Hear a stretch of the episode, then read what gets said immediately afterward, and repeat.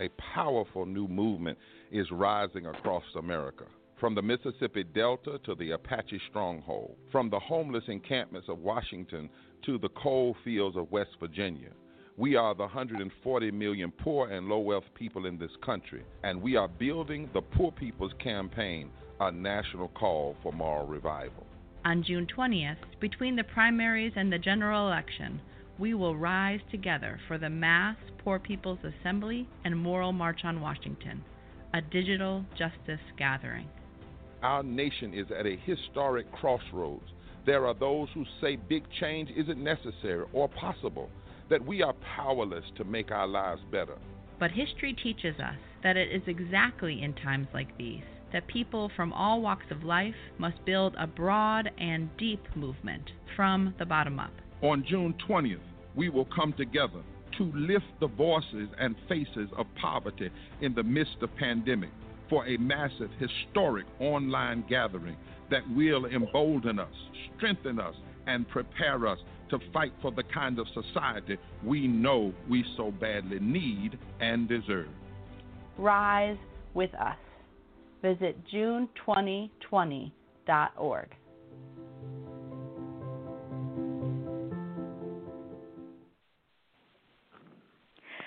Good morning and welcome to Wanda's Picks, a Black Arts and Cultural program of the African Sisters Media Network.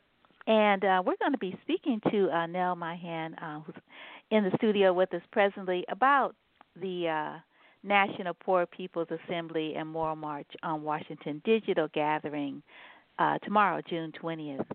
And um, so, welcome to the show, Nell. It hasn't been the first time we've spoken, but it's been a minute between us talking about this uh, gathering and the gathering actually being just one day away.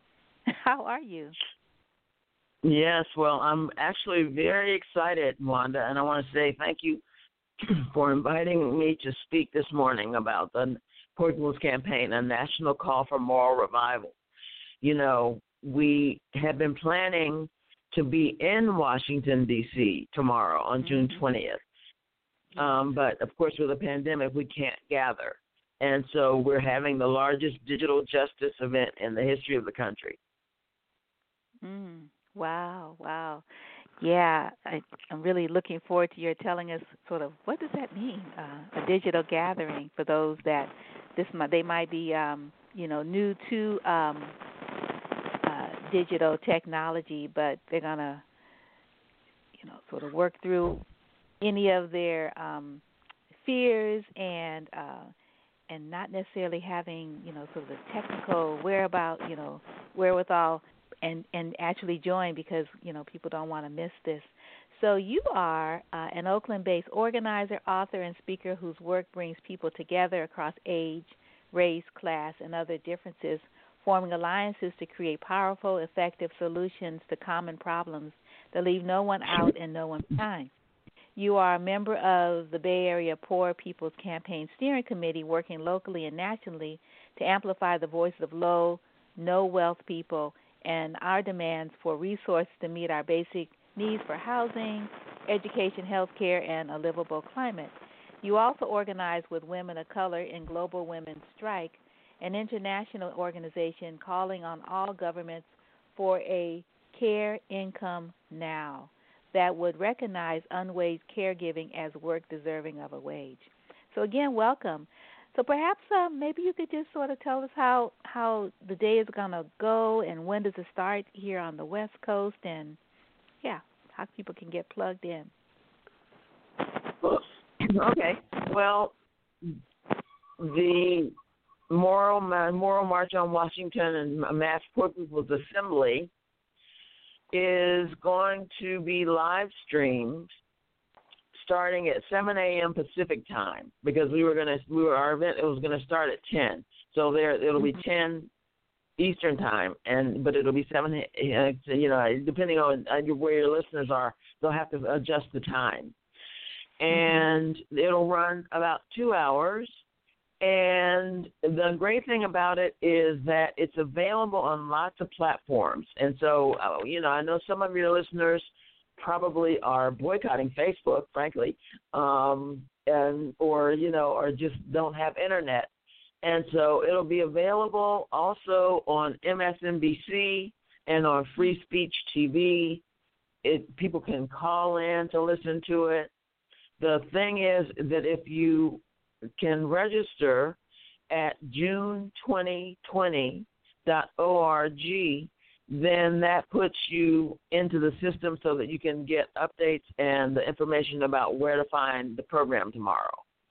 So it you know, there's we started doing digital assemblies in the wake of the COVID pandemic.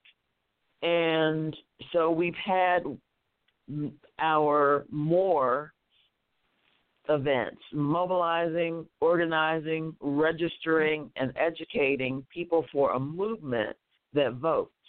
And those started in August of 2019 in different states across the country, including in San Francisco, where I'm located. I'm, I live in Oakland, but the more event mm-hmm. was in San Francisco, and it actually was an in-person gathering at Glide. Um, and so, early in 2020, we started. We took those online, and so what you know, it'll be in the same kind of spirit as the more tour events which is that there will be testifiers from across the country who are speaking about their situations as low and no wealth people, people who are challenging um, the five pillars that we at the Poor People's Campaign are challenging. You know, we're building on Dr. King's radical legacy. And in 1968, in the run up to the Poor People's Campaign that he called for, he said that poor people for he said power for poor people will really mean having the ability, the togetherness, the assertiveness, and the aggressiveness to make the power structure of this nation say yes when they may be desirous to say no. And so we are building on those words. And, you know, I want to just take a moment to acknowledge that all across the country, people are building on those words and, and flooding the streets in the wake of the police violence that's taken the lives of George Floyd and Breonna Taylor and so many countless others. And um, to send condolences and loving kindness to the families and to recommit to the fight for justice because the demands of the poor people are very broad. We're challenging systemic racism, we're challenging poverty, the mil- militarism and the military budget, ecological devastation, and the distorted moral narrative in this country of Christian nationalism. And so you will be hearing from people across the country tomorrow about all of those issues and how their lives are impacted and what they're doing about it. And like I said, it'll run a couple of hours. And of course, we'll hear from Reverend Dr. William Barber, who is probably known to a lot of your listeners, and Reverend Liz Theoharis. They're the co chairs of the Poor People's Campaign. Yeah. Um, who else will be speaking? Will anyone be speaking from the San Francisco Bay Area? Well, we do have some speakers who are going to be speaking from California, but we don't have speakers from specifically from the Bay Area. We oh, I'm sorry, I take that back. Curtis Bradford from um, San Francisco. Yeah, he spoke actually at our More event. Um, he's a person who lives in the Tenderloin, and you know has a really powerful story to tell and so he's going to be speaking, and then Mary Kay Henry, the president of the SEIU International from San Francisco, is also going to be speaking. Mm, mhm. Yeah, yeah. Mm-hmm. Wow. Um, So tell us about some of the, um, you know, sort of connecting it back with Dr. King's um, uh, Poor People's Campaign and um, and the continuation of of that particular campaign even after he was killed, you know, in Memphis. Um, to now, as long as you could connect it up for us around, um, you know, the importance of of this campaign and the testimonies and the hearings that have been going on for a number of years, and and sort of, um, you know, sort of what what is, you know, how why why this this particular assembly, and and what are some of the um, uh, expected outcomes? Mm-hmm. Well, in 1968, after the assassination of Dr. King, um, Reverend Ralph Abernathy took up the charge. And actually, last Saturday, we had an online event um, 1968 to 2020, everybody's got a right to live, and we won't be silent anymore. And one of our featured speakers was Bernard Lafayette, who was one of the central organizers of the Poor People's the 1968 Poor People's Campaign, and so it was really so important to hear from him because you know he's an elder at this point, and he has you know decades of experience organizing in defense of poor people. And so he talked about the impact of the tent city that went up in on the on the mall in Washington D.C. and that there was legislation that came out of that push that addressed the three evils that they were addressing at the time poverty, racism, and the military budget. And so we know that we you know we don't have the power of wealth, but we do have the power of numbers. Because even pre-COVID, there were 140 million low and no wealth people living in the United States. And with 41 people, 41 million people unemployed, and we don't know how long, how far into the future people are going to be impacted economically by the virus. We know that the numbers of poor people are increasing you know, rapidly. Um, some of the policy wonks at the Poor People's Campaign have estimated that there will be a 40% increase in homelessness related to the pandemic. And so it, we, you know, obviously we didn't know that we were going to be in this moment when we planned for this moral march on Washington and Mass Poor People's Assembly but it's quite timely. And so, one of the goals of the Poor People's Campaign is to change the narrative by changing the narrator. And so, rather than being spoken for, poor people are speaking on our own behalf. We're speaking, we're telling our own stories. And the Poor People's Campaign is amplifying those stories. And so, for anybody who doesn't know what it means to be trying to live in poverty. You know, whether people are the people are unhoused or lacking health care or having the burden of student debt. You know, dealing with environmental racism.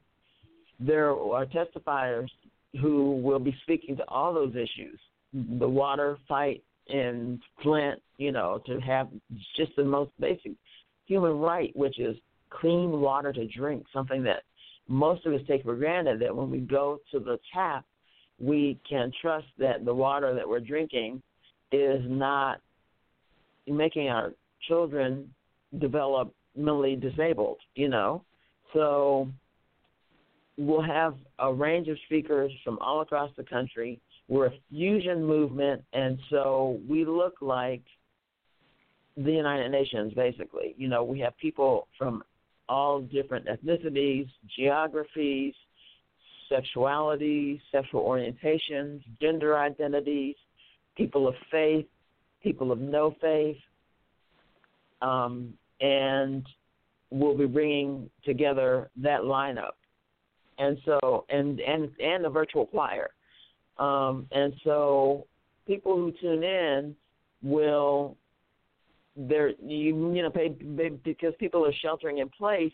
There'll be the the segments that they are that they offer will be from where they are located, and those will be you know so those will be broadcast in or in whatever order they have arranged, and we actually have some special guests who are going to be introducing the testifiers.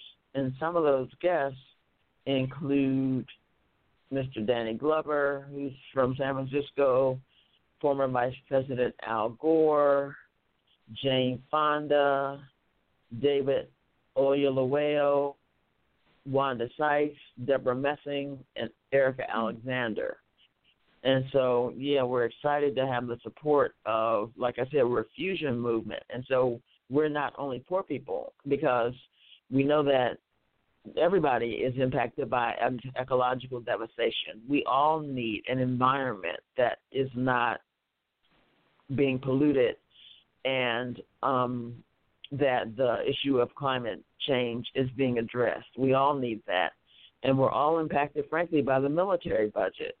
And so we're really quite pleased and supporting our congressperson here in Oakland, Representative Barbara Lee, who has taken directly from the moral budget that we released in 2019 the suggestion that the military budget could be reduced by $350 billion to address the needs of poor people across the country and ecological and the needs for ecological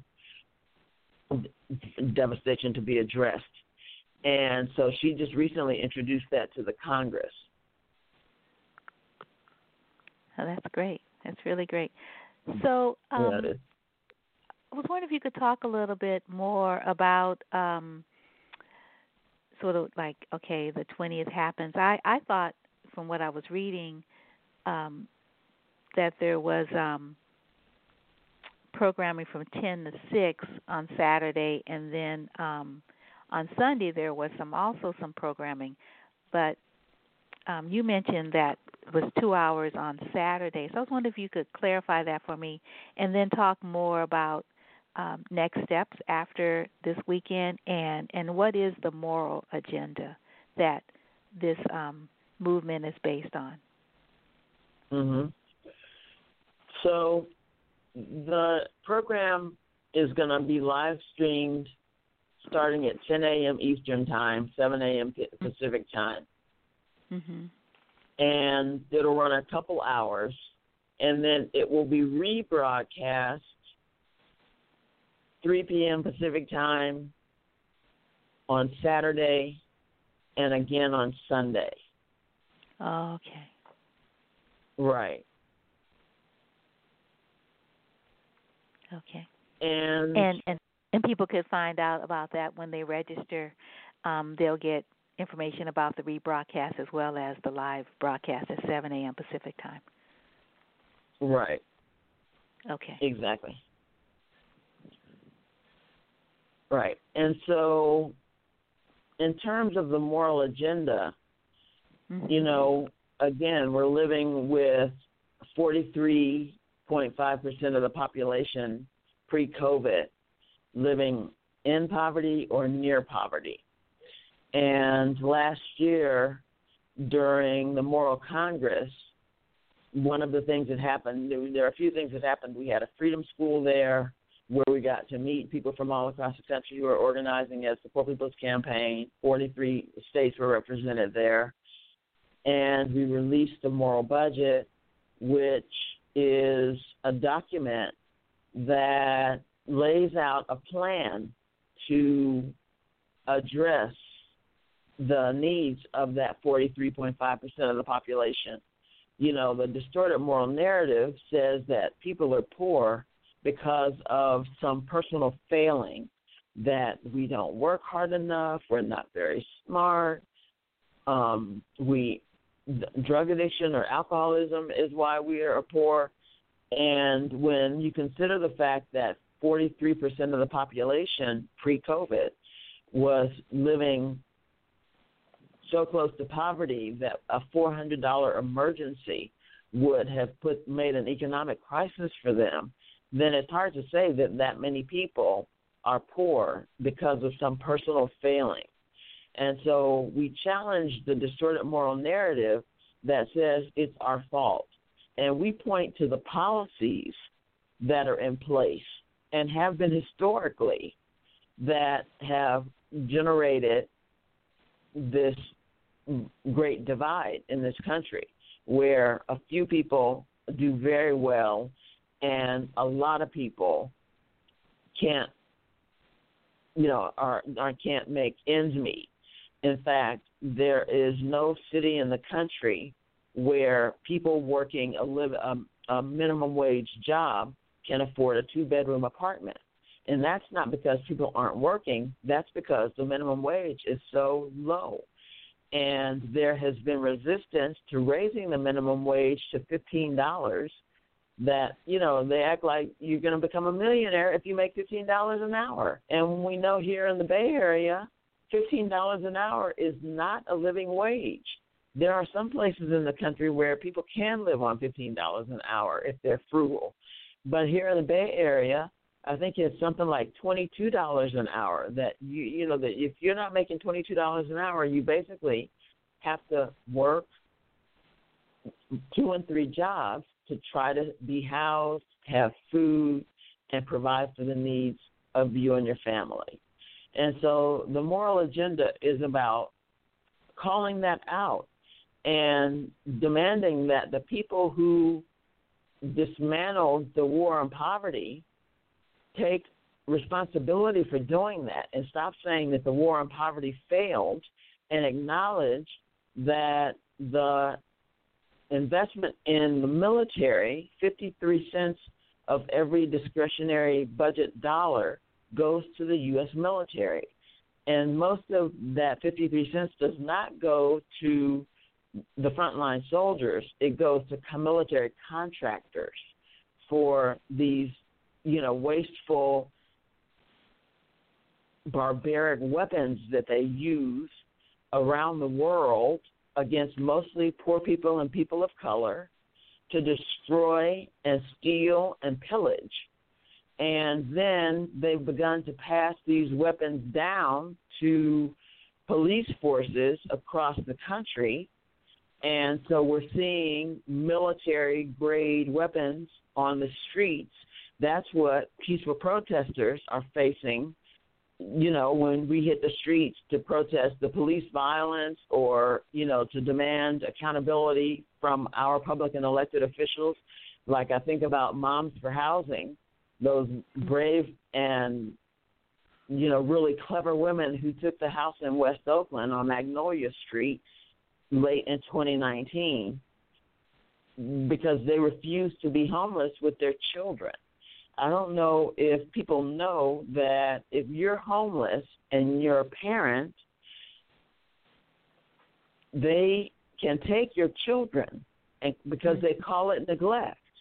And so, you know, the moral agenda basically says that take our poverty away, not our children. Mm-hmm.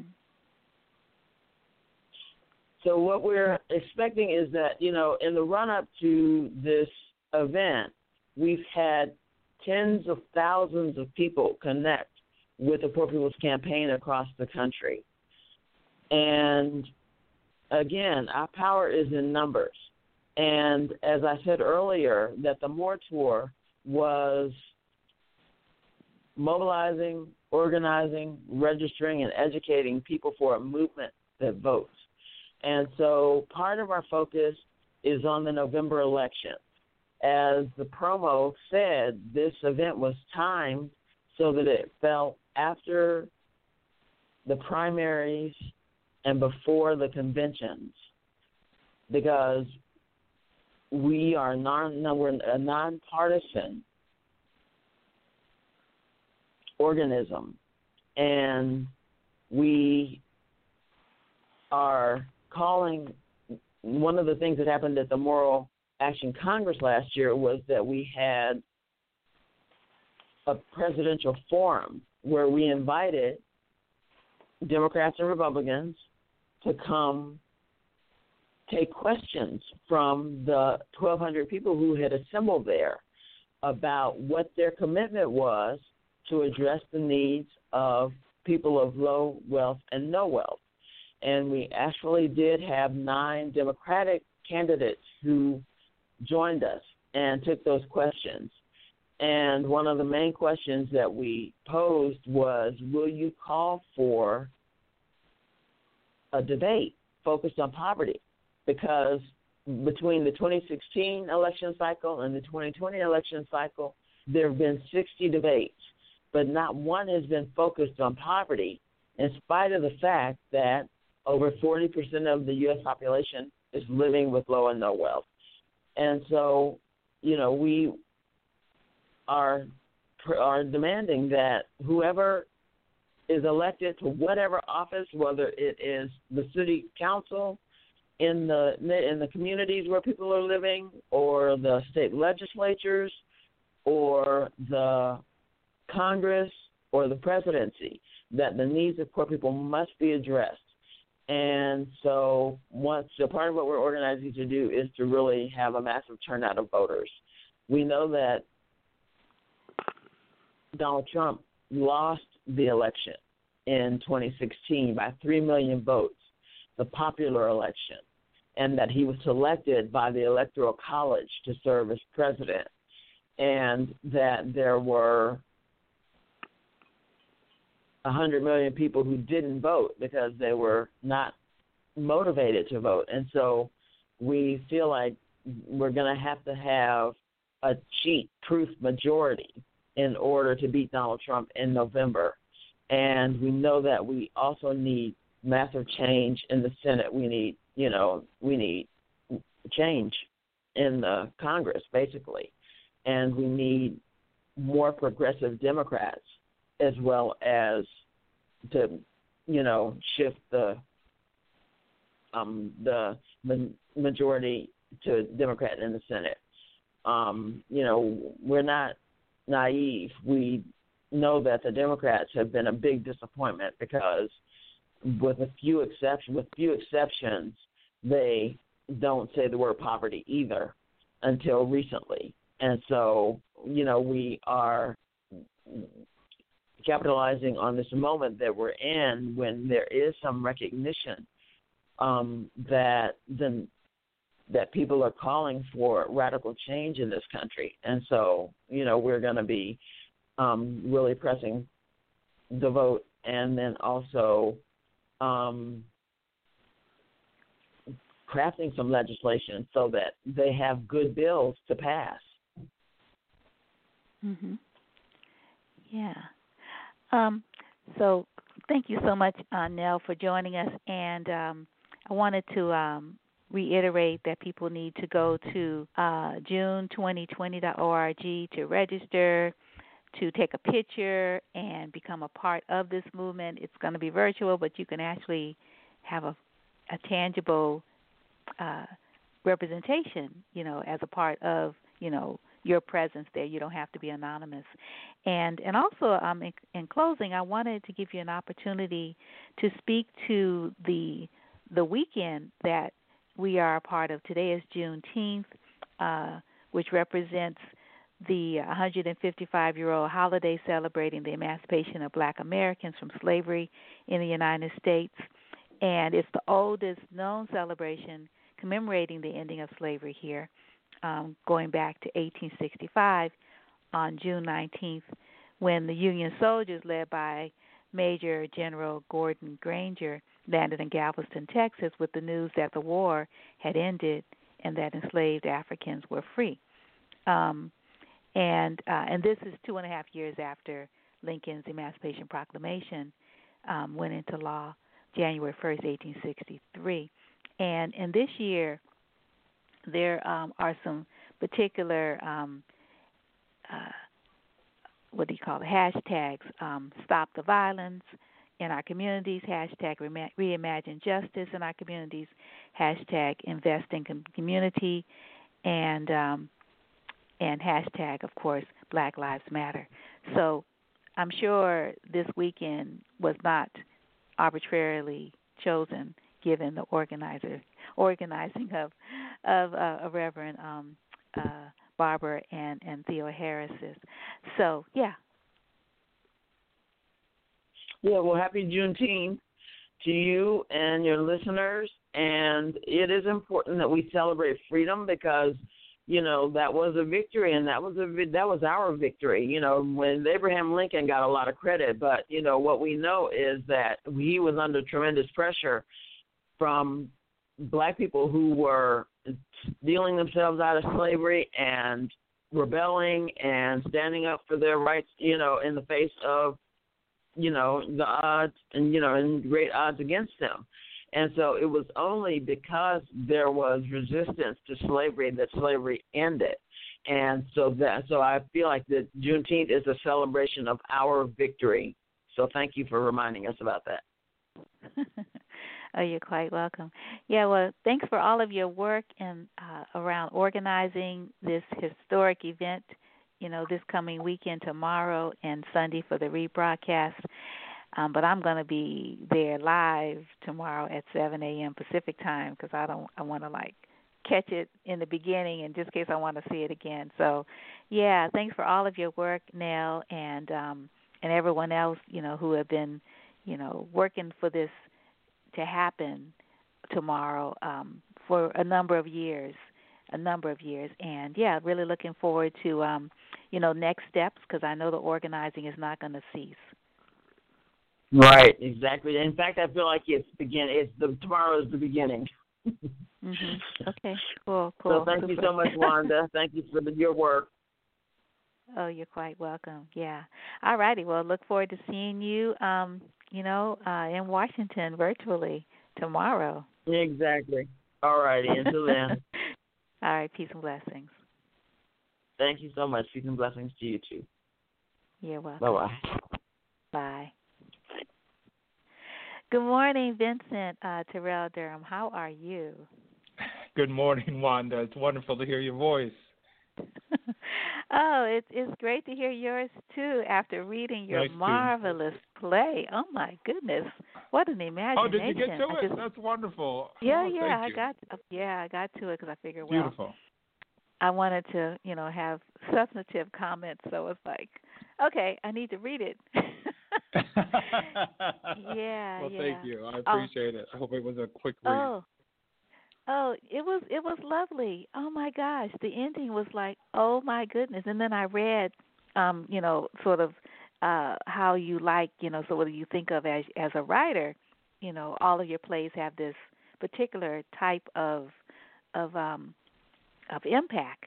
And I'm like, yeah, he did it again. Whoa. I got to read the other ones and see how he does it with the other ones.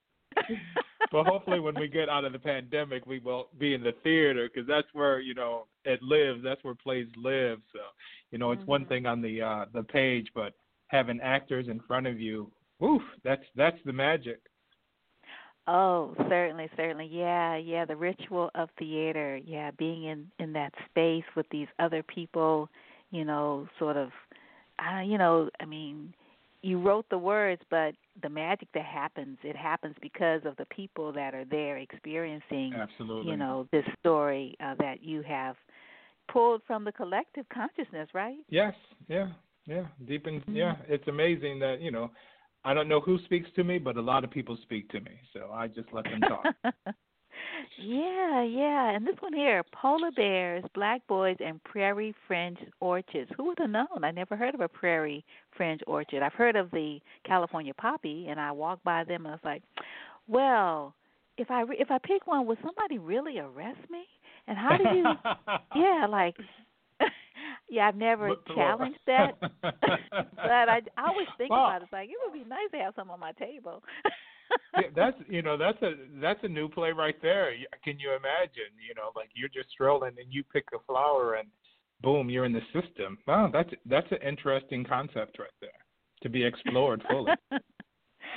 right. I'll give you credit. Right, yeah. I'll give you credit. Uh, okay, cool, cool. Let me know. Let All me right. know. Have a special seat for me in the theater. All right. Yeah, and and your play is um is the centerpiece for the Juneteenth Theater Justice Project. It's going to be live streamed uh, tonight, and there are like 40 Bay Area theaters that are supporting it, and then there's like 30 or something. I don't know, quite a few in Southern California and others in other places throughout the country.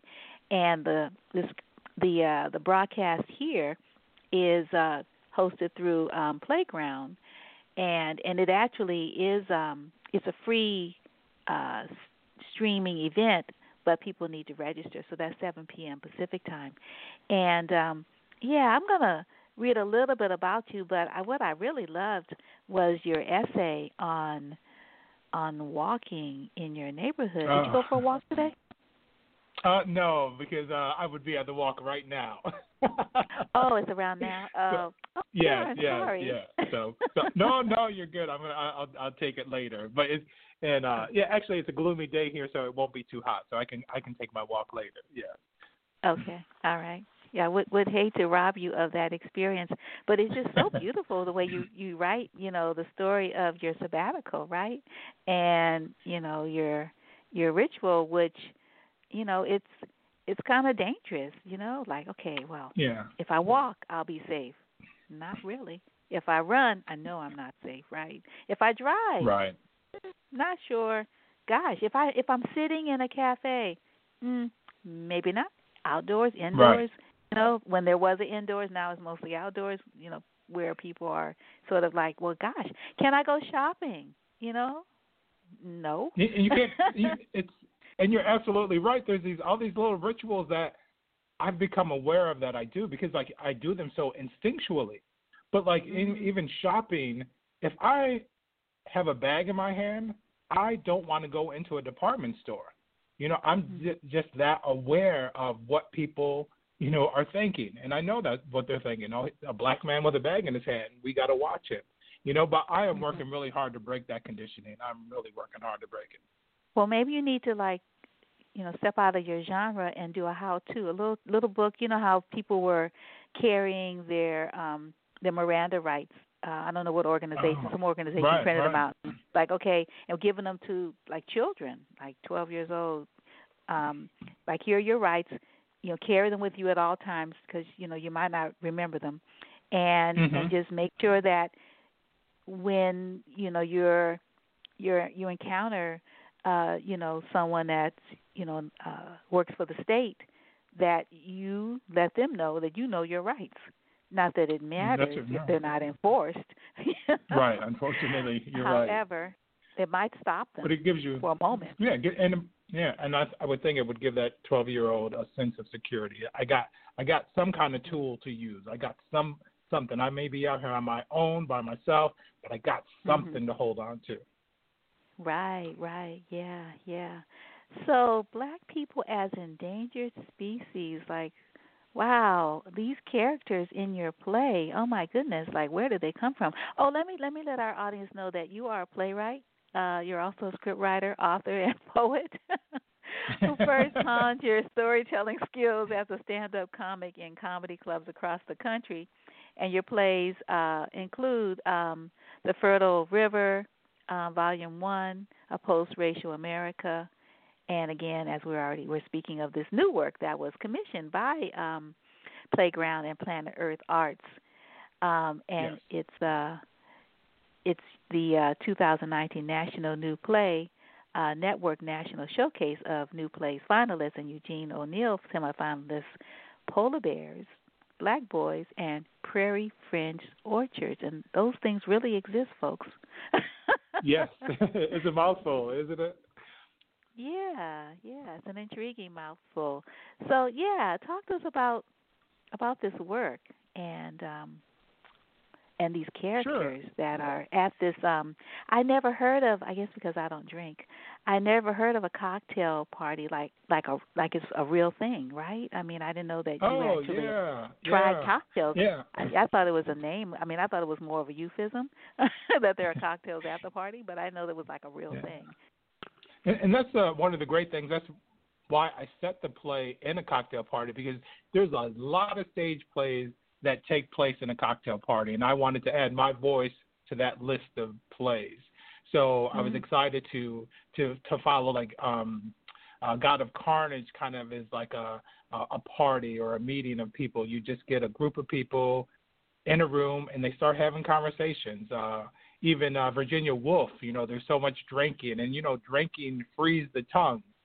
So mm-hmm. if you're hitting on some hot button topics and you have some alcohol in you, it's going to get real quick. mm-hmm.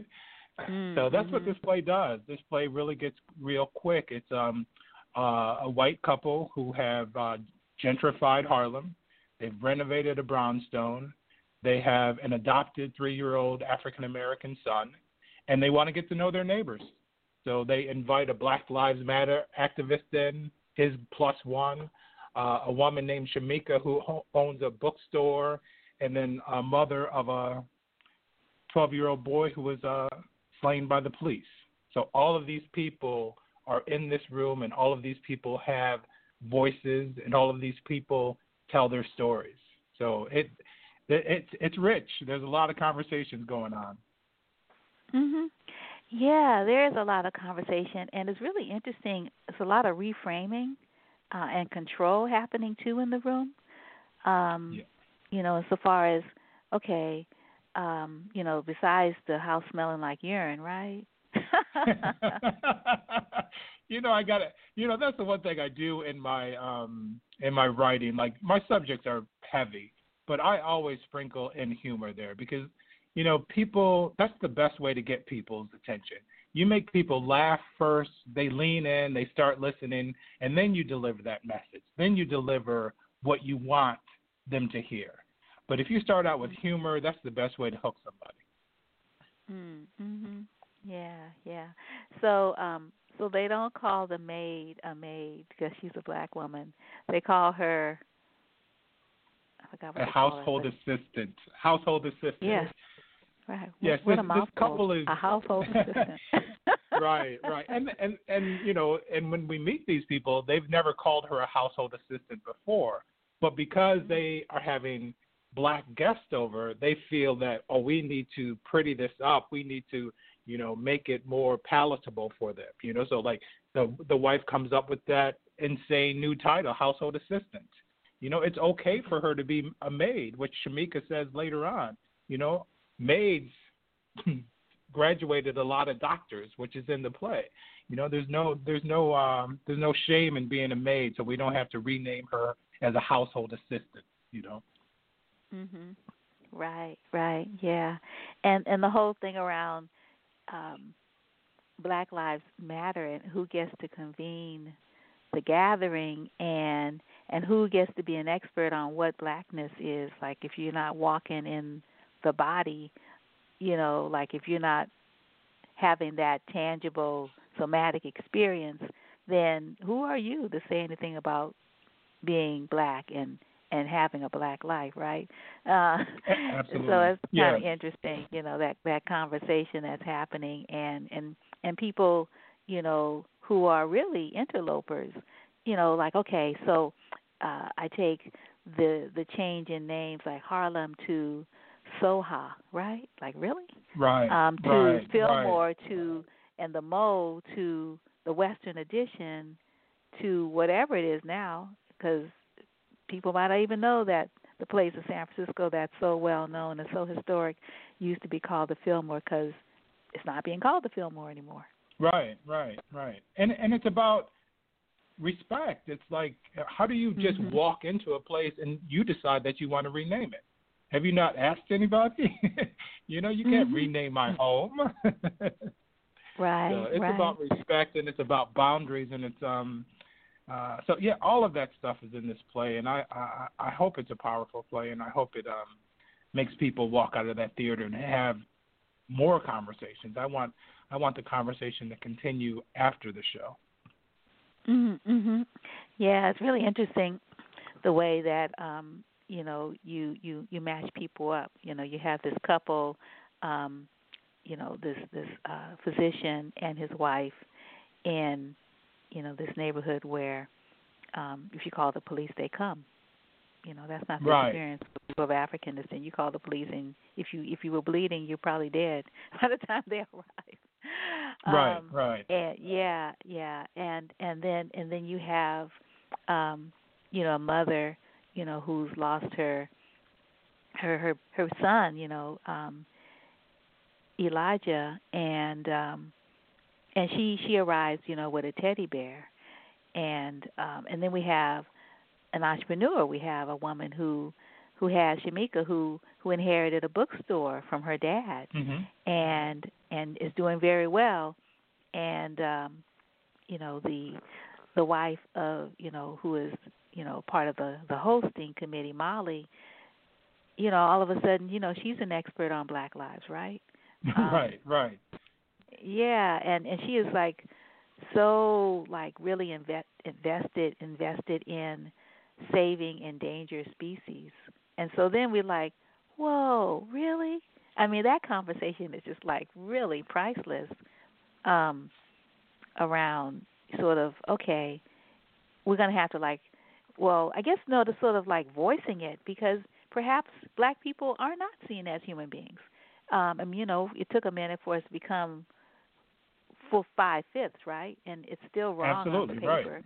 i mean it's we're Right. still three fifths human and we we're uh, slavery is still allowed i mean in california in the constitution which i'm sure you know you know slavery is is uh, legal in in this state Yes. it's Mhm. not not not to mention it's legal in the country Right, right, right. mhm Yeah, yeah. So that whole Yeah. idea about putting black people on the endangered species list, when that comes up in that conver- in the conversation, it hits Mhm. hard, and the the the guests react to it, and then all the guests don't react the same way that you think they would react. So yeah, Right, it's it's it's right. a powerful conversation. And uh, a strange thing was is that you know Hmm. someone recently sent me a screenshot of someone's Facebook post, and this person had never read the play, didn't know anything about me, but he Mhm. was like, if they keep killing us, they need to put us on the endangered species list. So that Mhm. thought is just out there. Even I know it sounds so ridiculous, and I'm not condoning it or not. I'm just saying that Mhm. it's something like you know we are at our stakes are so high that we might Mhm. even consider something like that. You know how crazy is that? Mhm. Yeah, yeah. Yeah, I um you know, I wrote something um that was published in the San Francisco Bayview in 1999. Um it was uh, connected to an art exhibit by Lewis Watts. Um it was called Urban Footprints. Um Mhm. uh the story of a community in danger of disappearing and it's looking at West Oakland.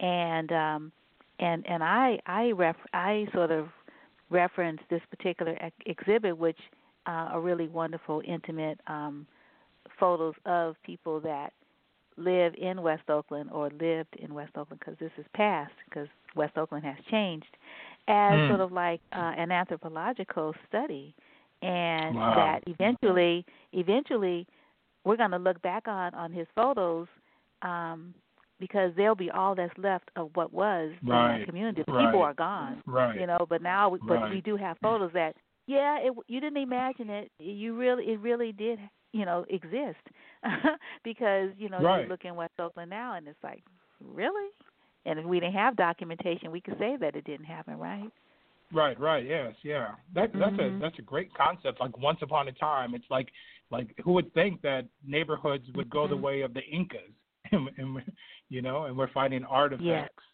So yeah, Yeah, totally yeah, and- that. Mhm. Yeah, definitely see um, you know, this work um and the whole idea of of this um yeah, cuz when I when I when I read the title I'm like what does a prairie fringe orchard have to do with any of this? Um Right, right, right. and, and that's and, And, that you know that comes out in the conversation too. That you know this one flower is so precious that you know there's laws protecting this flower, and people lose their minds if you do something to this flower. And you know, Mhm. and one of the characters brings up the the the, the thought of well, if we're protecting this flower like this, maybe we should protect black boys like this and Right. you know that sets that's that's and as you read that sets off a lot of alarms Mhm. Yeah, yeah. And and I um I you know, I think uh given um I, I mean cuz you know, you can't necessarily legislate that someone will see you as a human being. But if you Right. legislate that if you kill this person you'll be fined. Like if you kill a polar bear, or you or you desecrate the space where this flower might return in the spring if you don't mess with the you know the environment you know we don't know until right. the spring comes and happens but you know right. just don't mess with it right which means don't gentrify the community you know we want these children to be able to grow up you know in, with a cultural context not you know like they're marooned on some island somewhere you know where they don't see anybody around them that knows who they are. Um right yeah, yeah so nurture so, our yeah. community. You don't you yeah nurture it. Totally. Right right exactly exactly. Yeah yeah. So um i don't know i'm like okay. Because i thought about that endangered species. Like okay well that's putting us with the polar bears. But it i don't know we tried everything else maybe you know, that's it's, a good you know, idea and that's and that's what theater is supposed to be. Theater is supposed to like you just throw out some some thoughts, and and you're not mm. throwing out a thought saying that this is what I want, but it's just to challenge people and to get people talking and to get people debating. you know, and you know Mhm. if you sat around and said, hey, let's put black people on the endangered species list. That's going to cause some conversations, and you know, woo, baby, I would love to be in a room with those real conversations. oh well well nowadays you know with zoom we can be in the room that is true. Yes, that's true. yeah That's true. So, um, so I, I know this this play was commissioned by Playground and Planet Earth Arts, and so uh, is is that is that how? I mean, just sort of thinking about um, the pres you know the the presenters. Did that like sort of get your mind churning around? Hmm. You know, sort of thinking about creatively. Like, how did you come? Like, what's your creative process? Did the did the title come before the play? Did the character come? Like, what were you thinking? How did you do this? How did you oh, this? sure. well, this one was actually uh, pretty different. Like sometimes they just pop into my head, but this one, Mm. uh, Planet Earth Arts, actually um, came out with a prompt for us. We um, have a monthly playwriting group, and they give us a prompt, Mm-hmm. and you have four days to write a ten minute play. So their prompt in November of 2016, that's how long ago this was, um, Okay. was um, um, um, our our planet. You know, so we had to write something about the planet, and what came to me was saving our planet. And I really actually had a hard time writing about that because July of 2016, Philando Castile had just been murdered, and I was like, how can I write about saving the planet when I might not even be able to save myself? You know, so that's when that that contrast came to mind, like saving the planet versus Black Lives Matter. You know, you know, what's more important, Black lives or the life of a prairie fringe orchid? You know, what do we put value on? So that's that's how that came to me this time. But sometimes they just come to me with people just just talking in my head. you know, it's interesting. I I never know what I'm going to get, but I just go with it. Mm, mhm. Yeah, yeah. And um I don't know, your your last name makes me think about um North Carolina, but um Oh yes, I, North uh, Carolina. yeah, I I was I I I watched the um the video of black women talking. It's like, oh, this is so nice. And and what you wrote about storytelling and and sort of, you know, the inspiration around, you know, storytelling and the storytellers in your family. And and then I also watched uh Targets of Choice and I want to actually play that. I I actually uploaded Oh, both wow. of those, but but Oh, going to play okay. Oh, Targets wow. of Choice. Yeah, because people won't understand the connection, but they will when they hear the play.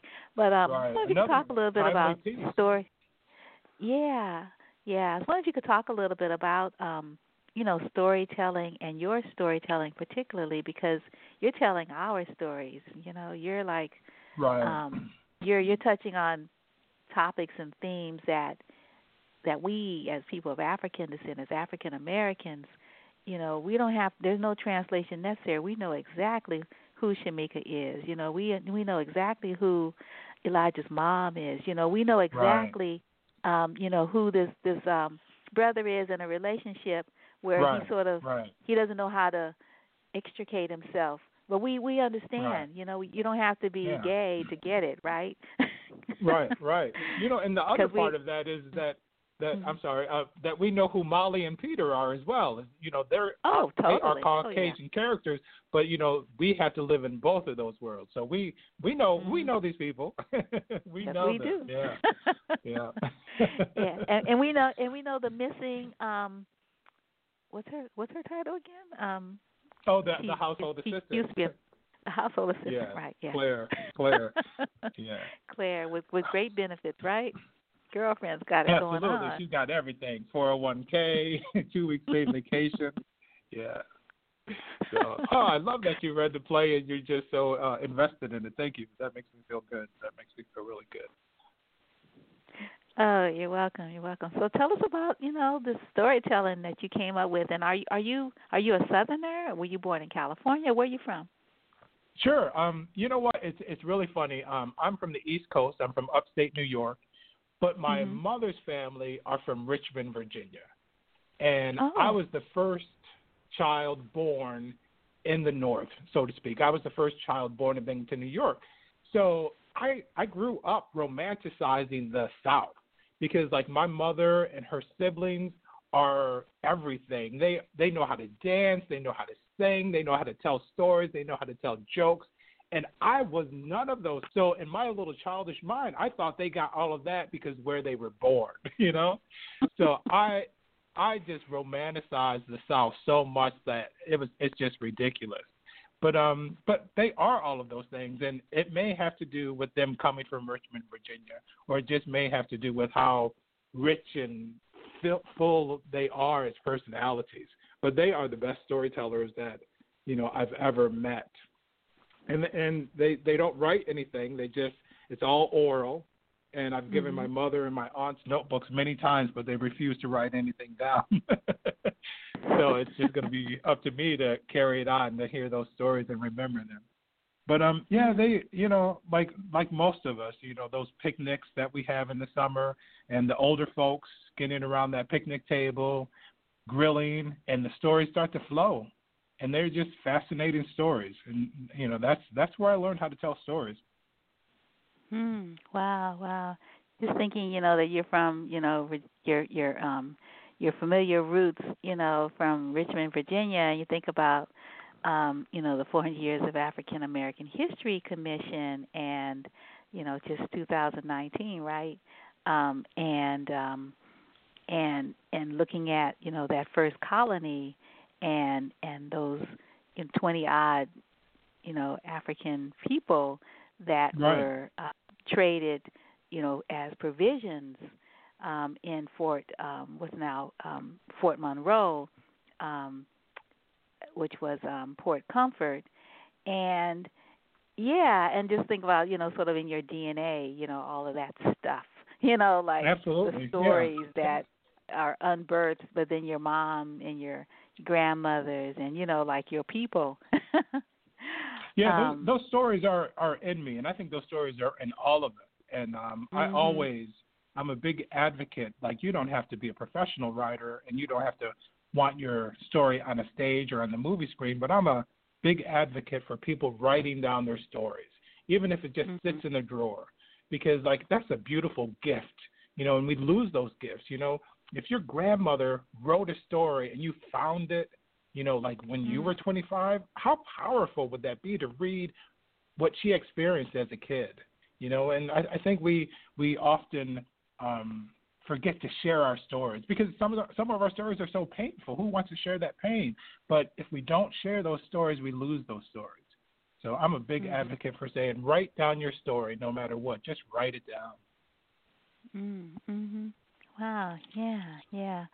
So, um, how many plays have you written? Well, I have four full length plays, and then I have like a host of short plays that are like 10 minutes, 15 minutes long. Yeah, so uh, yeah, Polar Bears and Black Boys and Prairie Fringe Orchids is uh is uh one of my babies. I love that play, and another one is The Fertile River, which takes place actually in um uh um a fictional area of North Carolina. Speaking of Durham, North Carolina, but um Mhm. yeah, those those two are are my babies. so uh, I hope uh, they get some uh, production after we get out of this pandemic. Mm-hmm. Yeah, and and so is this your first play to be um, uh, having a stage reading uh, in in a virtual um, environment?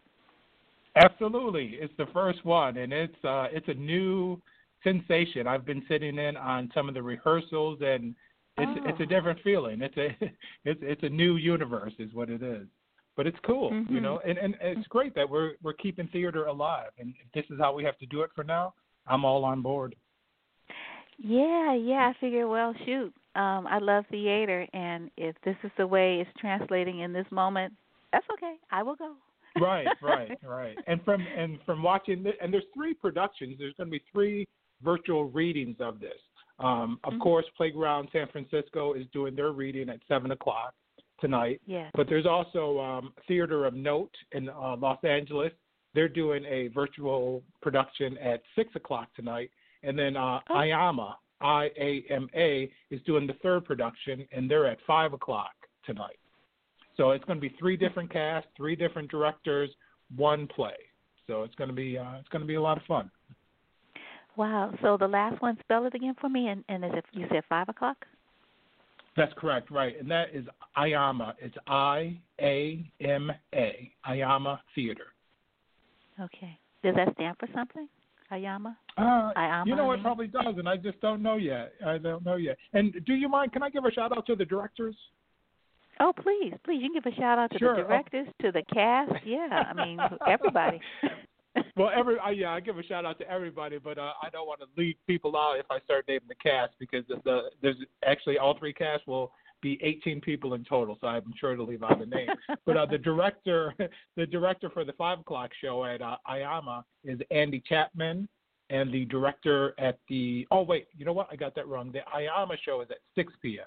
and that director Oh. is Andy Chapman. The Mhm. Theater of Note is at 5 p.m. and that director Okay. is Rondrell McCormick. And then, Mhm. of course, we have the Playground virtual performance in San Francisco, and the director of that is Peter Peter Kuo, K U O. So yeah, shout out to them. They're working really hard, and they're going to do a great job. Yeah, that's at seven. So, um, so for the five and the six, there's overlap. You can't do both. It's too bad it wasn't four right, and right, right. Yeah, you might be able to watch the five o'clock one and then come back around and watch the seven o'clock one. But um, mhm. or maybe get an hour, maybe get an hour of each, and then watch all of the one in uh, San Francisco for Playground. Mm-hmm. Right. So where where are um Theater of Note and uh Ayama? Where are they located? They're both located in uh, Los Angeles. Okay, okay. So you know those theaters. Actually, um, I don't. Um, Oh. I'm, I'm I, yeah, I'm being exposed to so many new things as well. This is an experience that um, is um, getting my name out there and introducing me to a whole lot of people. So yes, this is the first time I'm working with those two theaters.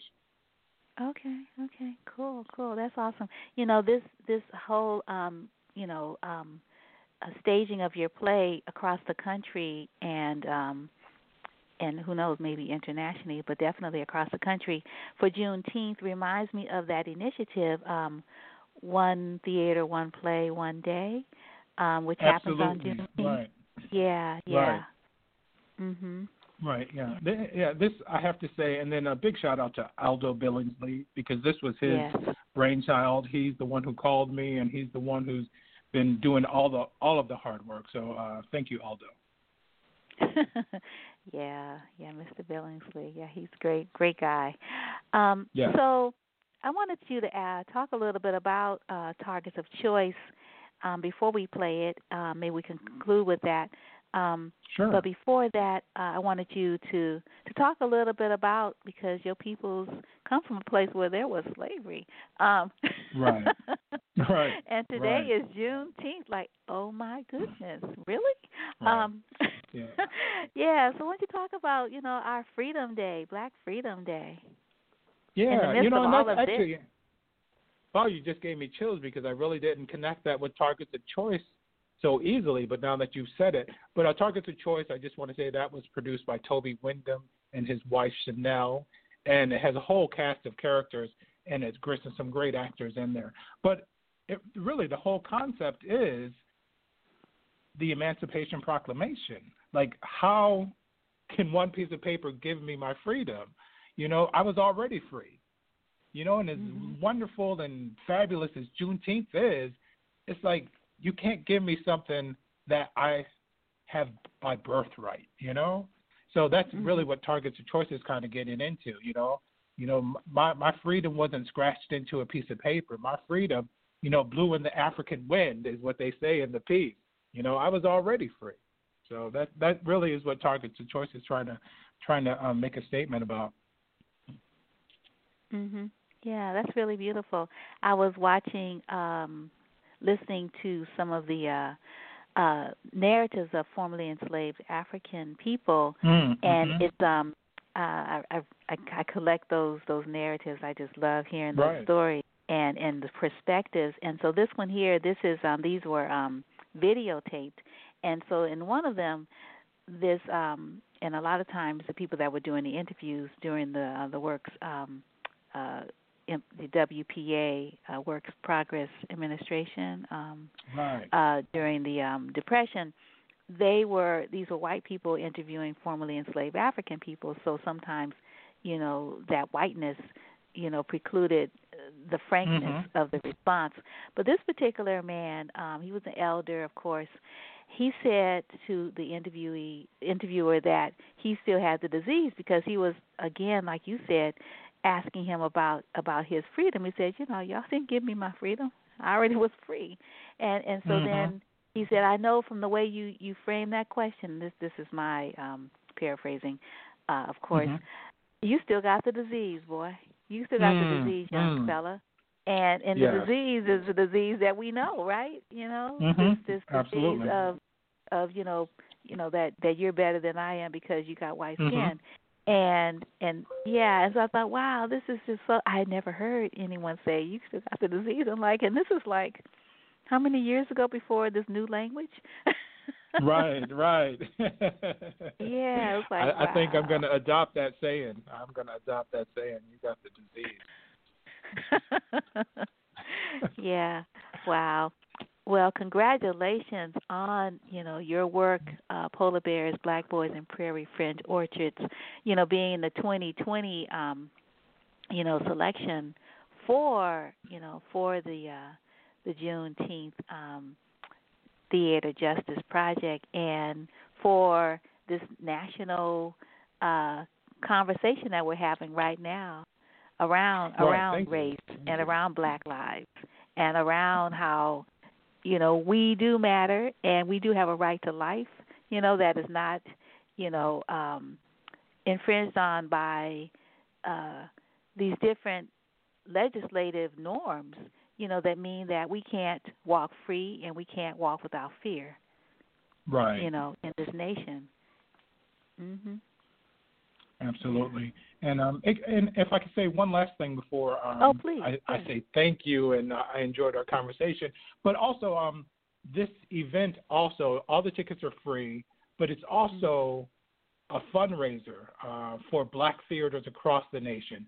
You know, we have a mm-hmm. goal. We have a GoFundMe page, uh, Black Theater Fund. Uh, our goal is to reach a million dollars, and it's to help and support black theaters across the nation, you know, once we come out of this pandemic, you know, we don't know what theater is going to look like, but we know what it's looked like before, and black theaters have always been in need of financial support. So mm-hmm. please, if you have uh, the opportunity, watch the shows and then please donate to the GoFundMe page. Right. Thanks for mentioning that.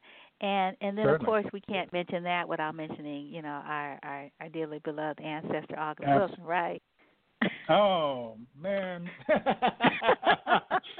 you know, uh, there's a documentary on August Wilson that I go to like a uh, like a mm. water fountain. Whenever I need inspiration, whenever I need, you know, just that mojo, I just put that on my television and just listen to him talk.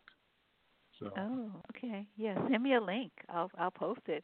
oh, okay. I will. yeah, I we will. we all need those go-to inspirations. And August Wilson, oh my goodness, you know that 100 years you know, in the ten play, you know, cycles, ten yes. year cycles. Oh. like, you know, gosh, what a gift, right?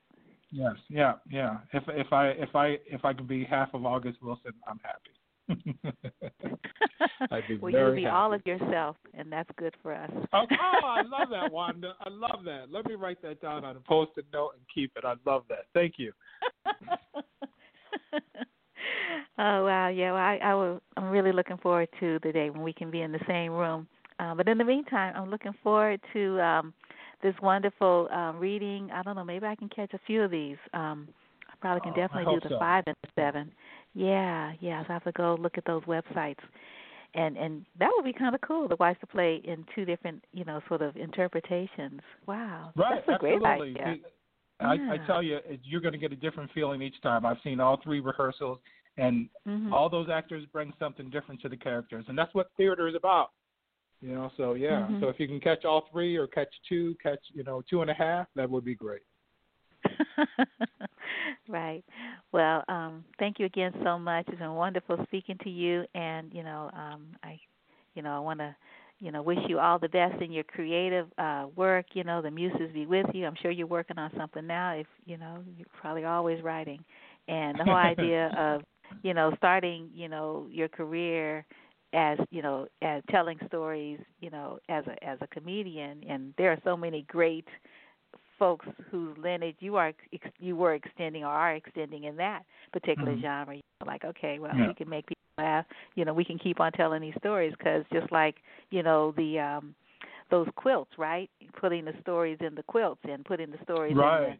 the and the Negro spiritual and just the way we had to couch our truths Yeah, so that's that what we do. Yeah. so that Yeah. yeah, yeah, that's what we do. We do it so well, right? so you know, yeah, yeah.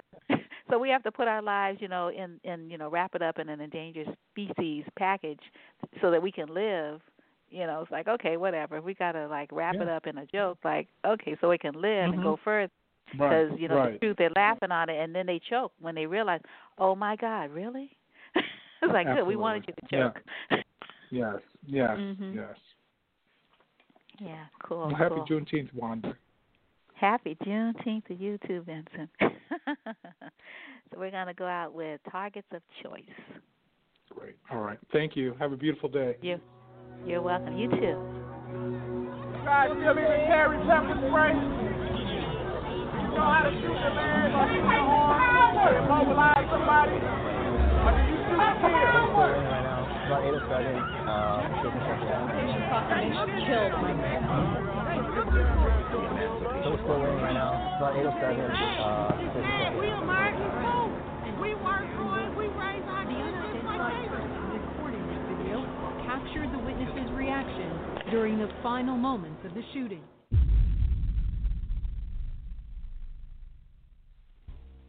The Emancipation Proclamation killed Mike Brown. The Emancipation Proclamation brought his value down. Wasn't much killing the black boys before Abraham Lincoln laid his pen down. Wasn't much killing the black boys as long as they were plantation bound. Once upon a time, black boys were valuable.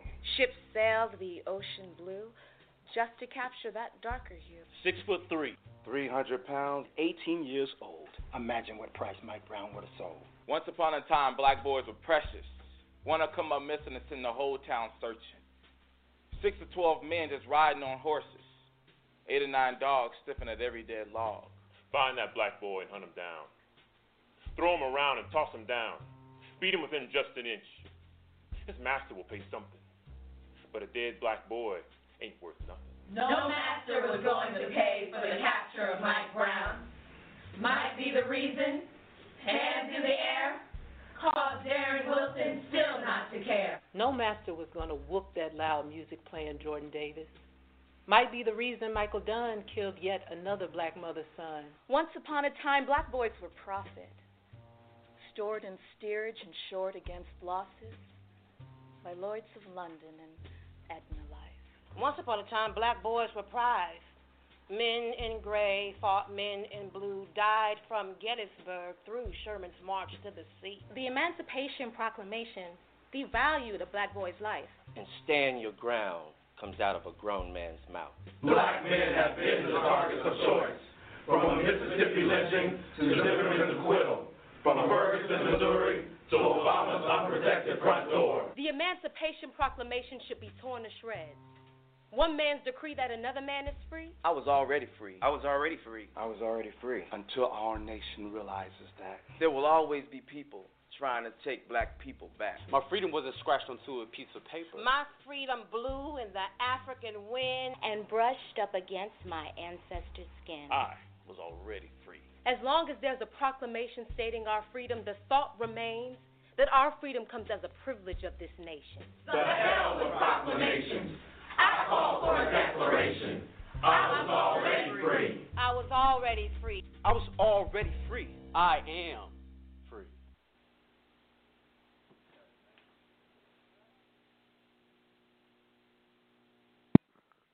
Yeah, that was um Vincent Terrell Durham, uh, Targets of Choice, and and you can um watch it again. Um, Katherine go Johnston. On. You can watch it again um, if you go to his website. Um, and uh, yeah, so I wanted to. Um, his website is VTD is me, VTDisme.com. It's a really great website, and you can read that uh, really wonderful essay that he wrote about walking while black, which is really beautiful. Uh, want to also uh, remind people that today uh, San Francisco Recovery Theater reexamines race in a live Zoom dramatic reading of the play by David Mamet, Race, and uh, it is today live, uh, 7:30 p.m. and uh, and then it's rebroadcast on Saturday and Sunday um, as well, June 20th and 21st. And uh, you can visit. Um, it's being um, being uh, co-hosted by uh, Piano Fight, and if you go to the Piano Fight website, they have a really easy link to be able to to get to the uh, the Zoom broadcast. Um, yeah, and it's a better website than SF Recovery Theater because their website is under construction. And I'm trying to think, like, really, I'm I'm not going to to read out the Zoom um, address or the um, uh, the suggested donation is twenty dollars. But if you go to, I actually broadcast an interview with um, uh, Jeffrey Greer, who is the uh, director, executive director of SF Recovery Theater, and he's also the director of the play by David Mamet, Race, which again um, is uh, broadcasting live on Zoom today at 7:30. And uh, but you can't do that if you if you plan on seeing um, uh, Vincent Terrell Durham's play. So yeah, just plan on catching it tomorrow or Sunday in the rebroadcast because um, this this production by uh, by Vincent is going to be really marvelous, and you don't want to miss that. And it's not being rebroadcast, uh, to my knowledge. I mean, it could be because it's recorded, but I don't know where you can see it. So you need to catch it tonight. Um, yeah, and the suggested donation for Race by uh, SF Recovery Theater. Don't let that be a deterrent because you actually can. Uh, it's a it's a donation no one is definitely not no one's going to be turned away for lack of funds so so anyway so that's race and i was thinking because father's day is this weekend i want to say a you know heads up and hands up to um all of the great dads um black dads specifically um who are you know holding it down you know for their children you know boys and girls need their fathers and so happy father's day to everyone i wanted to play um a re, an interview that I had with um, Bryan uh, Keith Thomas, wonderful artist um, who had an exhibit at Joyce Gordon Gallery. Um, gosh, it's been a minute, and it's called Heirlooms. And so I haven't listened to this interview in a while, but I I was looking for an interview with Bryan, uh, with Keith, and he is such a great, great, great uh, interview. And I'm not certain if this is the one that I did when I was on the bus and I was recording it, but I think it might be. Uh, and the exhibit was at Joyce Gordon Gallery a number of years ago. And uh, yeah, so let's see how this sounds. I hope I hope I, I do do him justice in this in this uh, interview. This call is now being recorded. Oh, super. It's working. Awesome. Good. Well, I'm so happy that you're able to fit me into your schedule, so I really wanted to have you live and in person on the show. So you have five exhibits currently up. Is that what you told me? Yes, yes, yes. Because you know I've taken the last probably two and a half years and just shut down the studio and painted and painted and printed and worked on artwork because I wanted to stay focused on, uh, for me, what the truth of what of in the core of uh, what the artwork was about. You know, uh, kind of about a sense of time travel and remembering and and keeping a sincere thought. You know, because sometimes it can easily become a factory. Uh, you know, there had been a couple of shows at the uh, in Chicago, and they and they sold out within the first hour. And, then what it was is they wanted me to produce the same work over and over again. And I love those uh, really ethereal, smoky paintings. You know, they talked about memory and the and the Holy Ghost and groups of people, and I still do those. But uh, I didn't like the idea of them telling me I need seven paintings, you know, uh, by you know each month. Uh, because I like to work on di- different things. Whatever my heart tells me to work on, that's what I want to work on. Uh, so I just stopped and I created work that felt right for me. And um, you know, and that what kind of came about with the heirloom show. Uh, right. I result from that. Just yeah, heirloom is, is, is simply magnificent. Instead of the five shows, heirloom is the so only solo uh, solo um, uh, exhibit, and the other is the Art of Living Black, and the, the exhibit has Prescott Joseph, and where are the other two at? The Legacy uh, exhibition with uh, Unity and uh, Oh, and right, uh, right, right. Miller Yeah. Lewis. Uh, you know, in conjunction with the with their book, and Right. um, at the uh, Prescott Center. Mm-hmm. Yes. Yeah. Yeah. Yeah. So um, I was just reading, sort of refreshing my memory on on on your your uh, sort of where where you come from, and I didn't remember that you were from Tennessee. Yeah. And uh, so is Tennessee the South? Yeah, definitely. It's you know what what we call down south. It's uh you know Tennessee, Alabama, Georgia, Mississippi. That's where that you know the root is really deep because you think about the line of that Mississippi River and how you know Yeah. slaves were up were coming up that Mississippi River. So you'll find that you know people in Tennessee are very connected to people in Africa because you'll notice we look so much alike still. Uh, the cadence of our voice is very similar. Uh, it hasn't been that long since that, you know, since that river journey, ocean journey, you know? Right. Yeah, yeah, because you talk about how when you travel, like when you traveled in the diaspora and in Africa, um, uh, people they claim you because you know you don't look that you don't look like it's been six five hundred years since you know since your people have been there um, because you know we don't see evidence of uh, you know uh, of rape and those kind of things in your in your um, in your face or in your persona like you know we can see in other people you know that are lighter complexion or you know have other traces of other ancestry.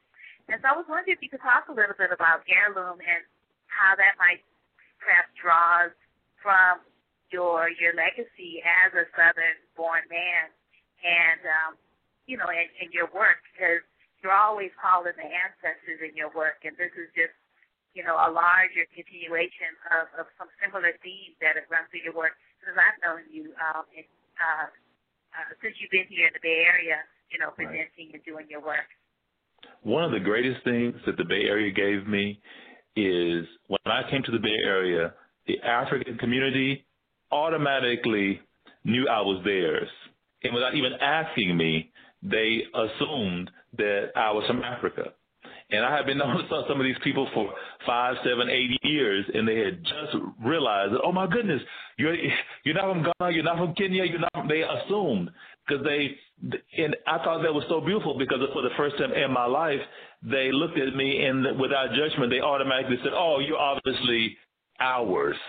You know, so there's a spirit about the Bay Area and about the uh, Africans here that when they see their own, they claimed it so beautifully. They made assumptions, but they knew that the tie was still there. And growing up in the South, um, one of the main questions I'd always gotten from uh, uh, my community in the South was, "Where are you from?" It's like I'm from Tennessee. There's no, but where were you born? I said Tennessee. Now I get the same questions when I went to Georgia. Where are you from? I said Tennessee. No, but where, were you born? I said Tennessee. So there's always been some some link that was not connected. Uh, but when I came to California, you know, they remind me that that the African connection is still very much in the bones. And what I recognize, and I also try to bring forth in the paintings, that it's it's a spirit thing. It's the way someone stands. It's the way they look at you when they when they know that you're theirs. You know, you, you when you recognize your beloveds and you have the courage to call them by name, that it's a whole physical transformation that occurs. You know, and then when I'm working on a painting, I remember that sense of stillness and sense of meditation when someone just gives you a soul nod when they know, ah, my people. You know, it's really a calming, a calming feeling. In the connection from the South with elders, uh, there's something so spectacular when you're in the midst of someone that's seen many, many sunsets because they don't waste their words. They look at you, they have a conversation with uh, with you. They are very sincere because they they have a sense of knowing because they've lived long enough for something on their body to start to leave them. And I recognize that too is even a very unusual blessing, you know, because we want to live forever. We want to be all young, but there's something that happens when your knee goes out, when your hip goes out, when your back doesn't do what it used to do. It's getting you ready for what we might call a prayer. You talk about every knee shall bow. Well, it's it's a pleasure to live long enough for something to make you slow down and sit down and have a and have a conversation because you recognize time ha- is occurring uh, and it's okay. Uh, and it's and it's, it's preparing you for whatever that next phase is. So in the paintings, what is one of my, I really love to have the elder, you know, sitting in a chair in some of the uh, uh, paintings because that's a very sacred space. When you've made it to that position one more time, and you can sit right there, you earn the right to rest. You earn the right to, you know, sit on your throne in this life. Mm-hmm. Yeah, and and you know with heirlooms, you know you have so many uh, elders that are pictured in these really wonderful, um, you know, moments uh, in the studio. Um, you know, you've got this beautiful couple, you know, these elders that love each other. I mean, how many times do you see a picture, a painting of people that are like really up there in age, and, and you can see the love in in in their eyes and you know, they were formerly enslaved, which means they've suffered a lot, yet yes. they still have love in their hearts for one another. Would you talk a little bit about sort of who has showed up for you in this exhibition and and how they came to you? Particularly, let's start with this couple, and then we can talk about um, you know Mama Tubman, who is like you know you and her hang out a lot. You got a lot of her Tubman. I know, you know, and she's still speaking to me. The couple you're speaking of, they're known as Mr. and Mrs. Landlord of Savannah, Georgia. They both lived uh, through slavery, and uh, they're they're both centurions. Uh, one thing I think is so magical is I want to celebrate their their the love between them, uh, because oftentimes when you you know think about people that went through uh, uh, slavery, we, you know, you think about, oh, they chopped cotton, they must have been so hard, but there's something had to happen for you to choose to stay in your body. There's some, some love energy had to be residing in that. And when I look at that couple, it just re- re- remind me that they made it through and they could bear witness that the love they have for each other carried them through. Because when you were going through slavery, you realized that at any time my beloved could be taken away from me. My child, my mother, the whole family. So the family construct had to be in this moment we're, we're, we're together and we're going to hold that moment sacred. So in this and then in that piece, I wanted to celebrate their love. So the name of the piece is I Love You Always. So on that piece is I adorn uh, the heirloom bags, like little pockets that hang from the painting. inside those, I have things that a loved one may have given another loved one. For example, I have uh, shiny rocks. I have um, uh, pieces of, of, little, of ebony that's been carved into flowers or carved into uh, rings. Um, things that uh, there's a also a um, a necklace, a rosary. Uh, what I did is when I was kind of researching the aspect of what was found around some of the slave cabins, is these are things that they found. They found buttons, they found little bottles, they found all these uh, little little stones, and you could imagine if you love someone, what would you give them? You would give them what you had in a very sincere manner. So I imagine that they probably, Mr. Landlord may have given Miss Landlord a beautiful button and and she may have sewn it on the hem of her garment. He may have, you know, whittled, whittled her a a ring or something, and she put it on her person. Because when you look deeply at even images of people that they labeled as slaves, you'll notice that they have jewelry on. It's like who would have thought people went through went through slavery had jewelry? But if you look closely, you'll see necklaces, you'll see ear adornments, you'll see things hanging off their clothing. Uh, so there's more to the story than you know uh, uh, chopping cotton in shackles. So there's a very much uh, definitely a part of it, but there's a, a legacy and a love story about you know um, such a community that uh, I wanted to share through uh, through that piece. And just like with the landlords, there's the Harriet Tubman piece. And on my research about her, I came across a few a couple of articles that talked about how certain men found her so attractive. they mentioned those like Harriet's beautiful African features. They talked about how she moved across the room. And I said, wait a minute, this is Harriet Tubman? You know, because we used to seeing this image of this, you know, older uh, woman, and of course it's only, you know, maybe, you know, three or four pictures I've ever seen of her, but the idea that someone would not only found her beautiful, but but put it in writing about how beautiful they found her. That reminds you of the kind of power she had. Harriet Tubman kind of reminds me of a Serena Williams kind of energy. You know, she owns, she's an athlete and she's a powerful, beautiful woman. And when she moved across space, she had a sense of of, of grace and a sense of of um, uh, theatrics because there are many times when she had to become someone else in order to survive. And if you think about what does it take if your your master is looking at you and you're walking toward him, you must really believe that you have really encapsulated the idea of you're a free woman and you're and you're moving through space and you're not you know involved in any way with aspect of slavery. That takes a certain constitution of mind, body, and soul. And Harriet had that kind of soul. So even in some paintings I'm working on her now, I'm making working on some younger paintings of Harriet that celebrate her sense of womanhood, her sense of beauty, and her sense of power. Uh, and even when I work with her as an old woman, I want her to be to exude a sense of of respect, but also a sense of intimacy in her eyes that sometimes we don't see when we think about, you know, our superheroes. Uh, we often, you know, forget the human side of them. So with my paintings of Harriet, uh, I think about her in ways above the, the, the title we've given her. I think about people that knew her and their testimonies about her. Yeah, I'm just thinking when you were talking about uh, General Tubman, about how you were giving her an internal life, uh, letting her have desires and, and wants and needs, and perhaps some of them were unfulfilled. And then I was also thinking about how she knew some of her ancestry, uh, I believe, where her people came from, you know, that ended up, uh, uh, you know, enslaved here, if I'm not mistaken. Um, so the whole idea of of heirlooms you know, it's also, you know, you mentioned looking at, you know, the beauty and the love, and I hadn't, I hadn't thought about people who were enslaved wearing jewelry. So it's like, wow, you're enslaved, but you still want to be beautiful. Like, yes. Yeah. Yes, and what and you and where do you go to find beauty? You go to nature.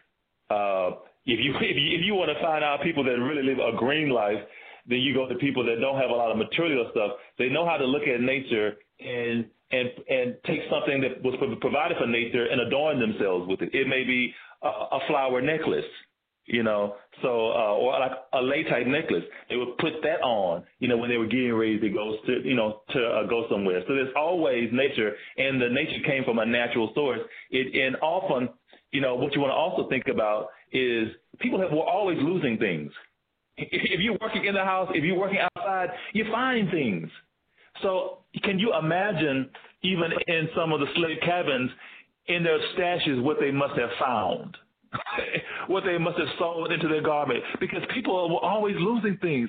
If there's a, if there was a fire, there's things left behind. Who do you think cleaned up the relics? You when it's it's common for you to find things and you just put them in your pocket. You sew them in the hem of your garment. They become your own personal heirlooms and they have a story.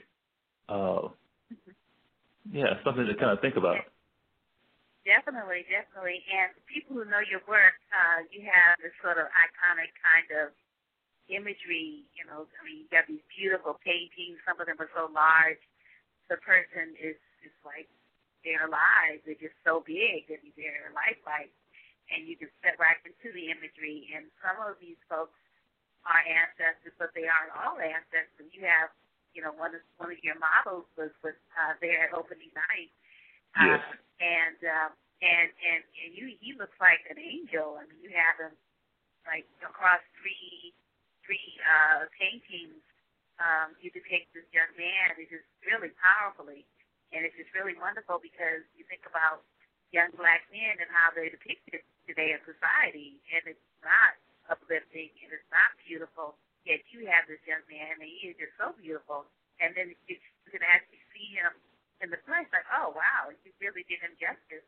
Let me talk about about that. I think it's a a, a triptych, and uh, and then I want you to also talk about some of your, you know, like if if it's a if it's a Bryan Keith Thomas um, exhibit, you got to have some cotton, we got to have some roses, we right. got to have some fans.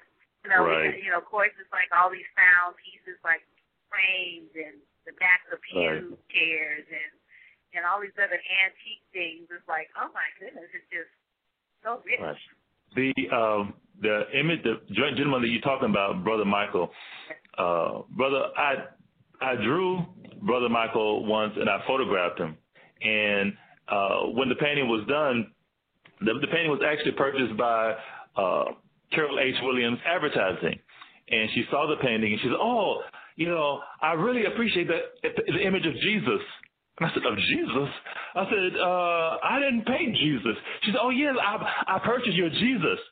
I said, "Oh, Michael," you know. So she was the first person that had really, because I'm looking at just you know a strong masculine energy, and when she saw it, she saw Jesus, and I went, "Oh, okay."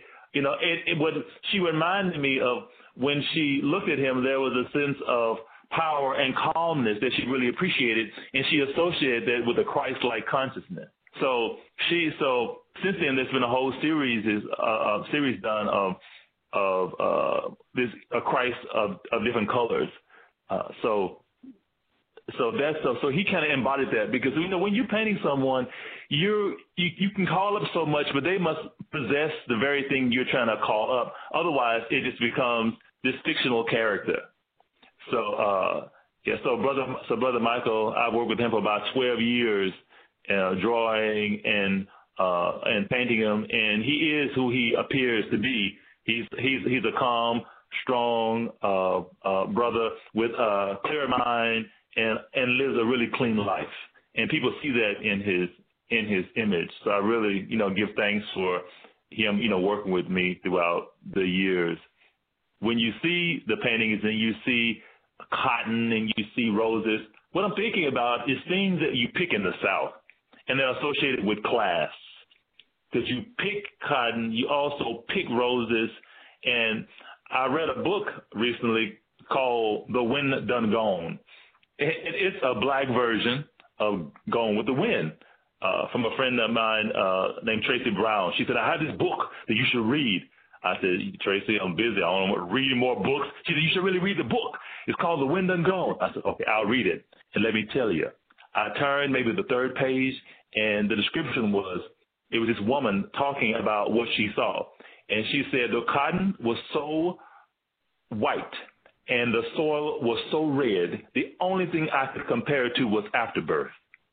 I went, oh, oh, okay, a different kind of red. Can you imagine? She said the cotton was so white, and the and the and the soil was so red. The only thing she could compare the vision to was afterbirth.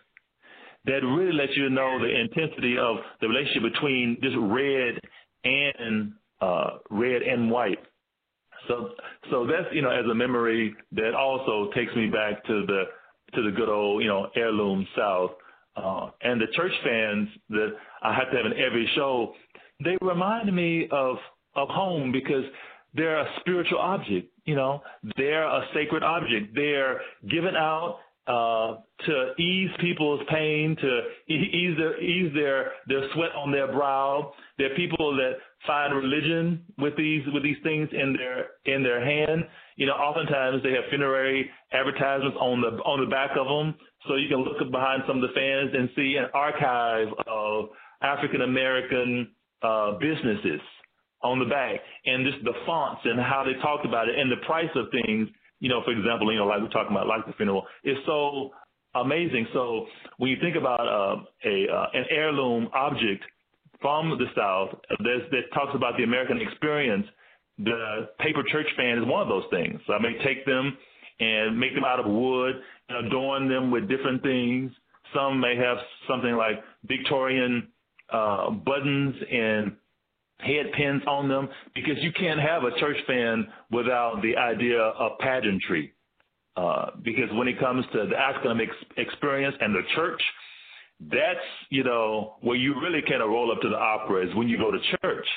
Because the church is where people of color have titles. When you didn't have titles anywhere else you had them in the church and the church was where you also uh, were baptized in the church or affiliated with the church at a river somewhere but it's still you know with your understanding of of, of God and religion and faith uh, and something as simple as walking into church and walking down that aisle and putting your money in the uh, little bowl, all that, that whole ritual of pageantry is about the sacred moment, understanding that I walked this path today.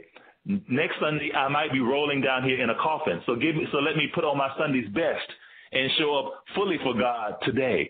Uh, so all those the church fans you know, remind me of that. So all the jewelry on the fans and on the pieces, 98% of it is uh, all, uh, you know, uh, the real thing. There, you know, so the gold is real. Even when there's parts that are gilded, it's 23 karat gold. The the the, rosaries are uh, made of medium made of garnet. There's also uh, some Victorian jewelry called memorial jewelry uh, on them, or mourning jewelry, where there's lots of hair and inscriptions uh, on the uh, back of many of the pieces. You know, there's a power when you bring something that's traveled for that long. You know, over a hundred years to this moment where they create a whole new family on this piece with all these little heirloom bags hanging off, things inside of the bags, things pressed on the bags. Uh, you know, they begin to tell their own uh, story and, you know, I have my stories, but what I love most is what just happened to me a few times. Someone had purchased a piece, and I'm so excited to tell them about the piece, and they tell me to stop. They said, "We don't want. I don't want to hear your story, Keith. I have my own story now. it's it's my painting, and I'm so excited because it just reminds me it's not about me. you know, it, the work I'm doing is not about me. It's about us. It's about community. It's about building. It's about people looking for home. And when they see a sense of self, you know, uh, being able to claim that and bring it into their space. And I think that's the, you know, that's the goal right there is to add to the to the to the story of family, add to the story of community, add to the story of having something physical that you can hold on to that you can tell your story through. Mm-hmm. Yeah, yeah.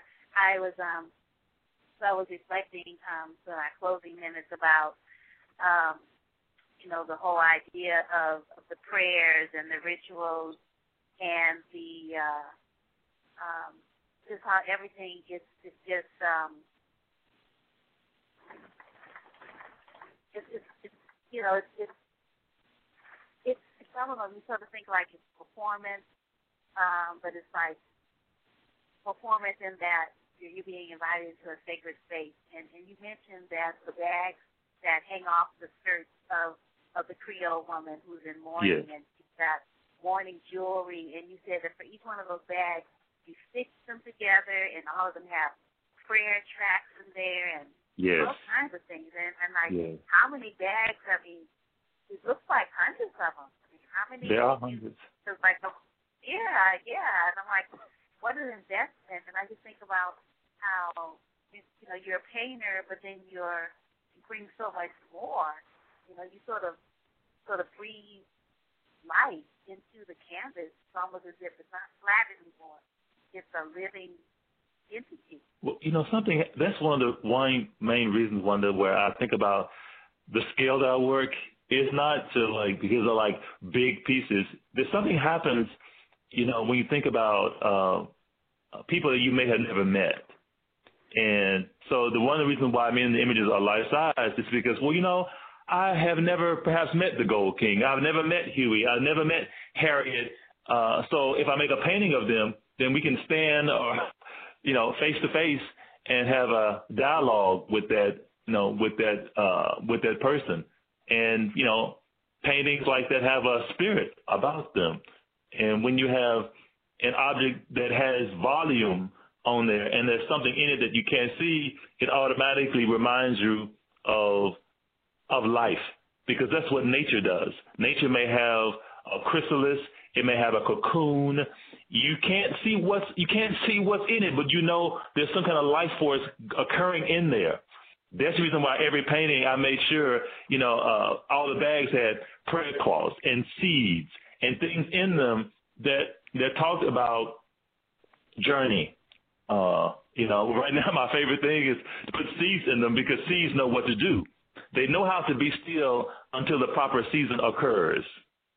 You know, uh, and I think that's so that's so magical.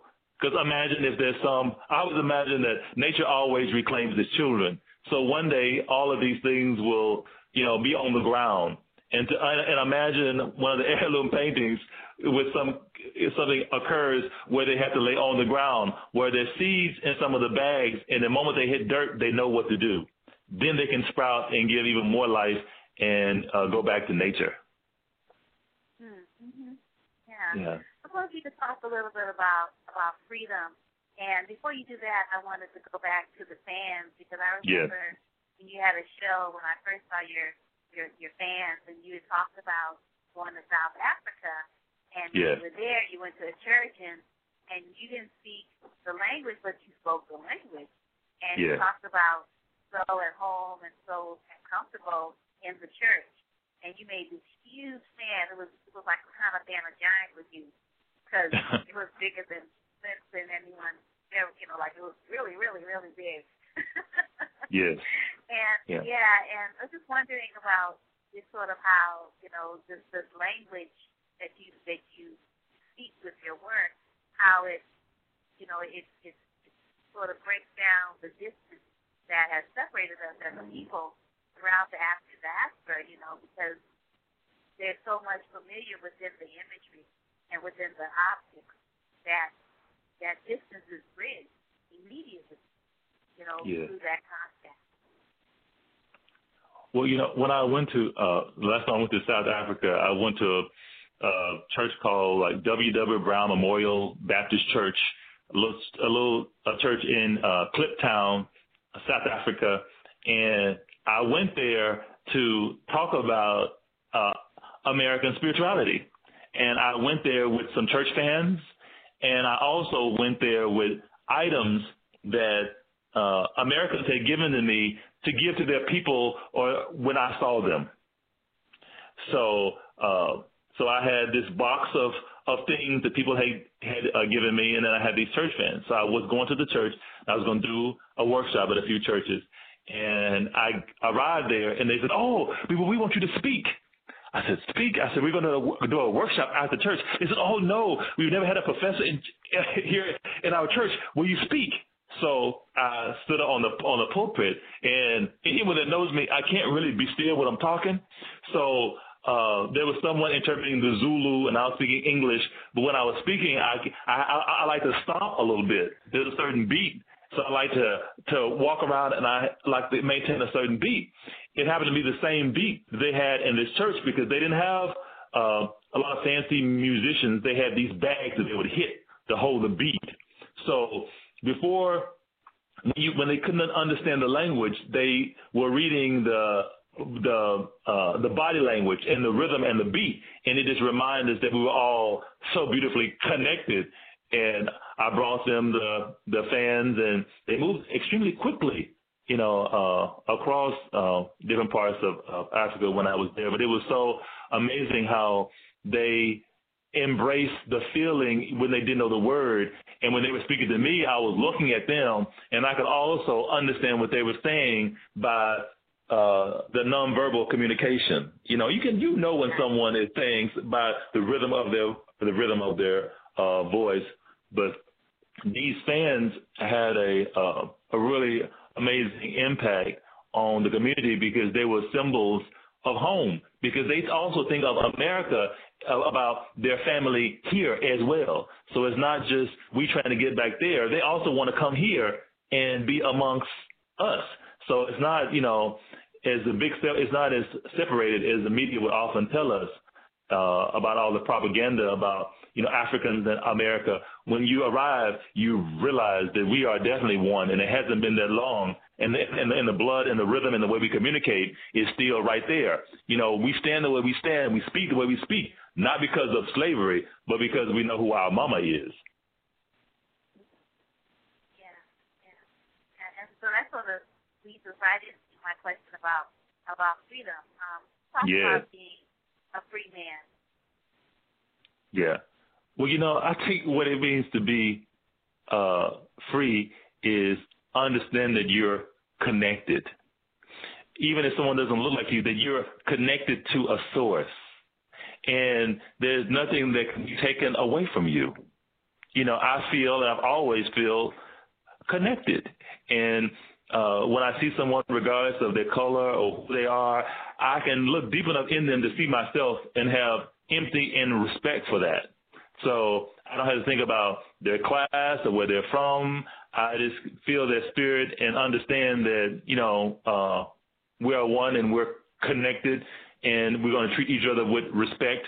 And there is really no uh, um, uh, other response that I'm going to uh, demand other than that.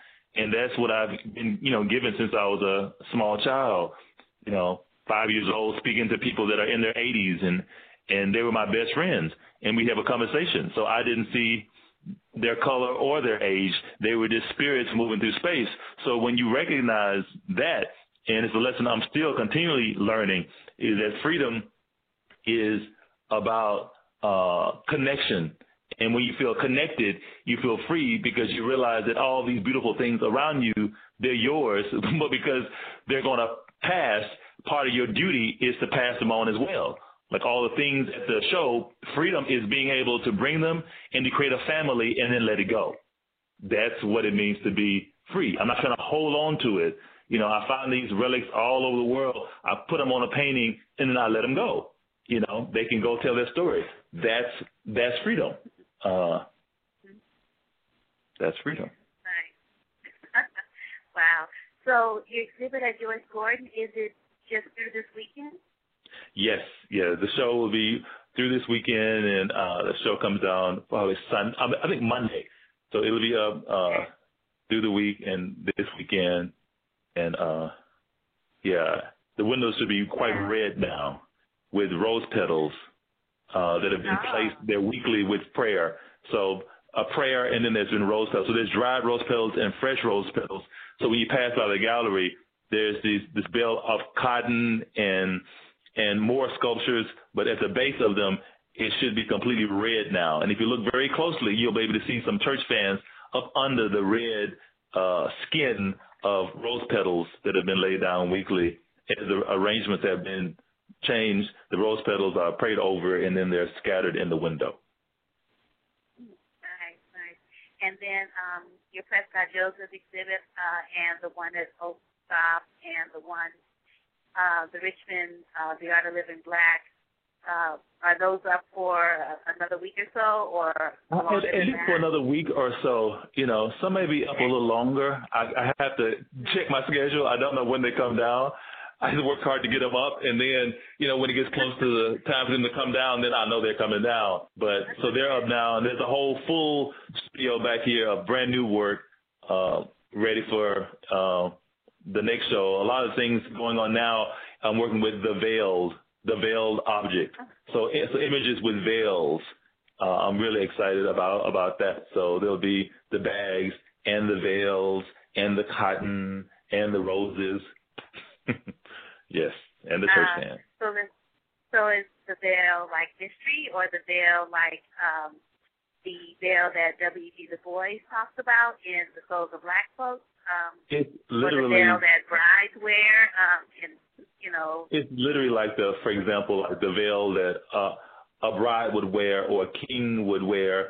Veil as a symbol of ceremony. Veil as a symbol of sacred space. Veil as a symbol of of of, of transition. Uh, so it's literally, you know, images like you would see at the show, except they have veils that cascade on the on, on the floor, but you can still see through the painting, but they're they're veiled over. Some images of, for example, the Gold King who has a veil over his face, but the veil goes through the painting and then it turns into actual beads that beat on the, the a cascade on the floor. So the idea is that sacred space between that uh, the veil. It almost works like a sense of atmosphere. You know, you can't quite see the face, but you know it's back there.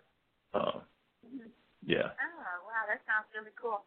Yeah, because um, when you say veil and the way she just described it, it sounds like, um, you know, sort of, you know, heirloom is we have the ancestors, and and some of them, uh, you will actually, you know, look like they're they're with us in the gallery, but then also they might be moving between the spaces, and and there there's only so far we can go in this present in this, you know, this corporal form that we're in now. We can't necessarily follow them. And so the veil could be the mystery of the journey that we're gonna all join, you know, eventually, but we're not there yet. Oh, that sounds like a perfect um continuation of, of the veil.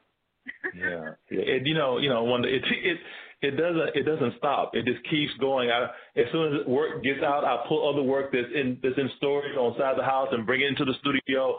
And you you don't stop because there's a show going on. You keep you keep building and you keep building the community of paintings. You know, uh, and I really definitely want to thank you for always coming coming to the show and really supporting you know um, the the arts because we need people like you that make the time to write us down because some people that have never seen the show may look at your article, come to the show, but just expand the whole conversation of what it means to be human. And I think that's something that we really need as artists. We need the community. So I really, really appreciate you, uh, you know, including me on the on your Wanda's picks uh, about you know images to see and and to consider. It really means a lot uh, because we can talk all day long about you know our own paintings, but when someone else someone else comes in like yourself and adds voice to it, it's kind of like a degree. you know, it's like it's someone else giving you the, the stamp that says this might be worthy of you paying attention to.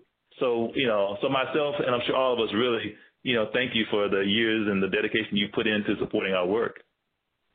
Oh well, you're you're quite welcome, I'm really looking forward to this next installation. You know, this next body of work because it's you know it's always just fantastic. You know the Oh, work thank you do you. and, and the insight that you share with us, and yeah, people definitely need to go and check out the show. And I'm looking forward to your your big book. You know that we can buy with these images in there and the writing. And, Yes.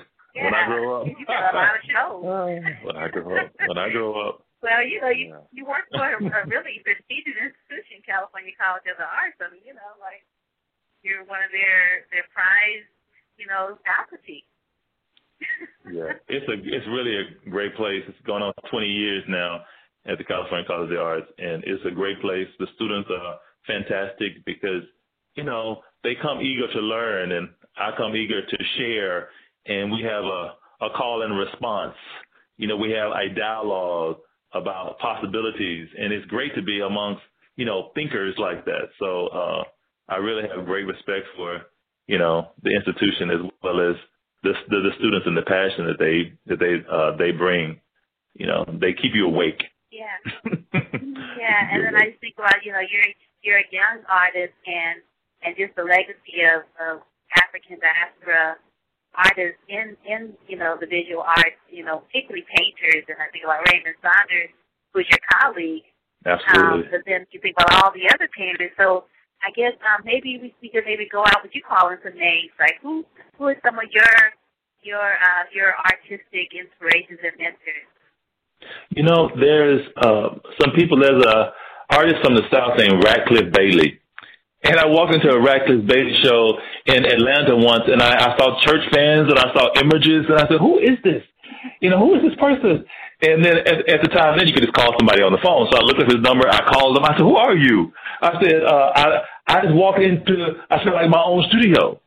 And so Radcliffe Bailey is one of the people because we're around the you know the same. Um, been doing this thing around the same amount of time, around the same age, and it just kind of reminds me about how we've seen things in the South and interpret them in a very similar way. So I really enjoy Radcliffe Bailey's uh, uh, work. You know, I really enjoy uh, uh, Kara Walker's silhouettes. Uh, I think they're so phenomenal because they're like time travelers within themselves. Because oftentimes when people came to save us, we couldn't see their face. All it was was a silhouette that came to take us to the other side of the river, to, to assist us, all in the cloak of darkness. So I really enjoy the spirit of uh, you know of her work. And you mentioned Raymond. Raymond Saunders has this amazing ability to draw, to collage, and to keep things mobile. He's the only person I know that could walk into a museum that has a piece of his on permanent collection and still change it. you know, I think that's so phenomenal. Yeah. Like, how can you do? It's like that's you know that's that's alive. Uh, you know, so you know, but there's several people that I really admire and respect, and they're only uh, you know a couple. Yeah, Mm-hmm. so many. Yeah. So do you have? Is one of the places where you have worked uh, at the College of at California College of the Arts, or no? Is is what was the question again? It's uh, one of the places that you have worked up now. Is that CCA or no? Oh yeah, there, there is uh, a show up right now at the California College of Arts in the on the San Francisco uh, on the San Francisco campus, and it's got one more week. It's a it's a curated show uh, by the by the faculty of an alumni uh, and an undergraduate and a graduate. So the tenured faculty chose uh, uh, who we thought would, would we really, really like to show with. So that show is currently going on uh, on the San Francisco campus uh, of the California College of the Arts right now. I think it has one one more week before the show comes down. Okay. Okay. Super. And so you said the faculty. Um, are you paired up with a, a student or, or Right. All the the the, Oh. tenure, the, the, the tenure faculty chose. Uh, we chose uh, a graduate student from the, you know, uh, and an alumni and an undergraduate student to participate in the show to kind of bring us together and to see who we felt was working, was making work that we thought we really wanted to share and talk about. So we all selected uh, those, and then we had a we have a, a show that's currently up on the San Francisco campus. Yeah, everything Oh, should be great. online now. Uh, telling you more information about the show on the school's website. Okay. Okay, great. And for people that want to keep, keep uh, you know, sort of keep up with what you're doing because you're, you know, you're you're so busy. Uh, how can they best do that? You know, the best way is everything is under my name, Bryan Keith Thomas, and Facebook is a fantastic way, and there's some things on Instagram, but I tend to update the Facebook first before I update a website or anything. So if you just Google Bryan with a Y, Bryan Keith Thomas, uh, it should take you to uh, our Facebook, and that's where I tend to update things the most where you find out what's going on today. It's on the face okay. it's on my Facebook. Yeah. Okay, great. Well it's really been wonderful speaking to you, um, Keith and um looking forward to uh, seeing some of these other places where you have, you know, sprinkle some of your lovely work. oh, thank you so much. Thank you so much. Work in progress. Always. Uh, yeah, Always. totally. You take good care. And again, thank you so much for the lovely conversation. Oh, thank you so very much. Very welcome. All right. A pleasant one.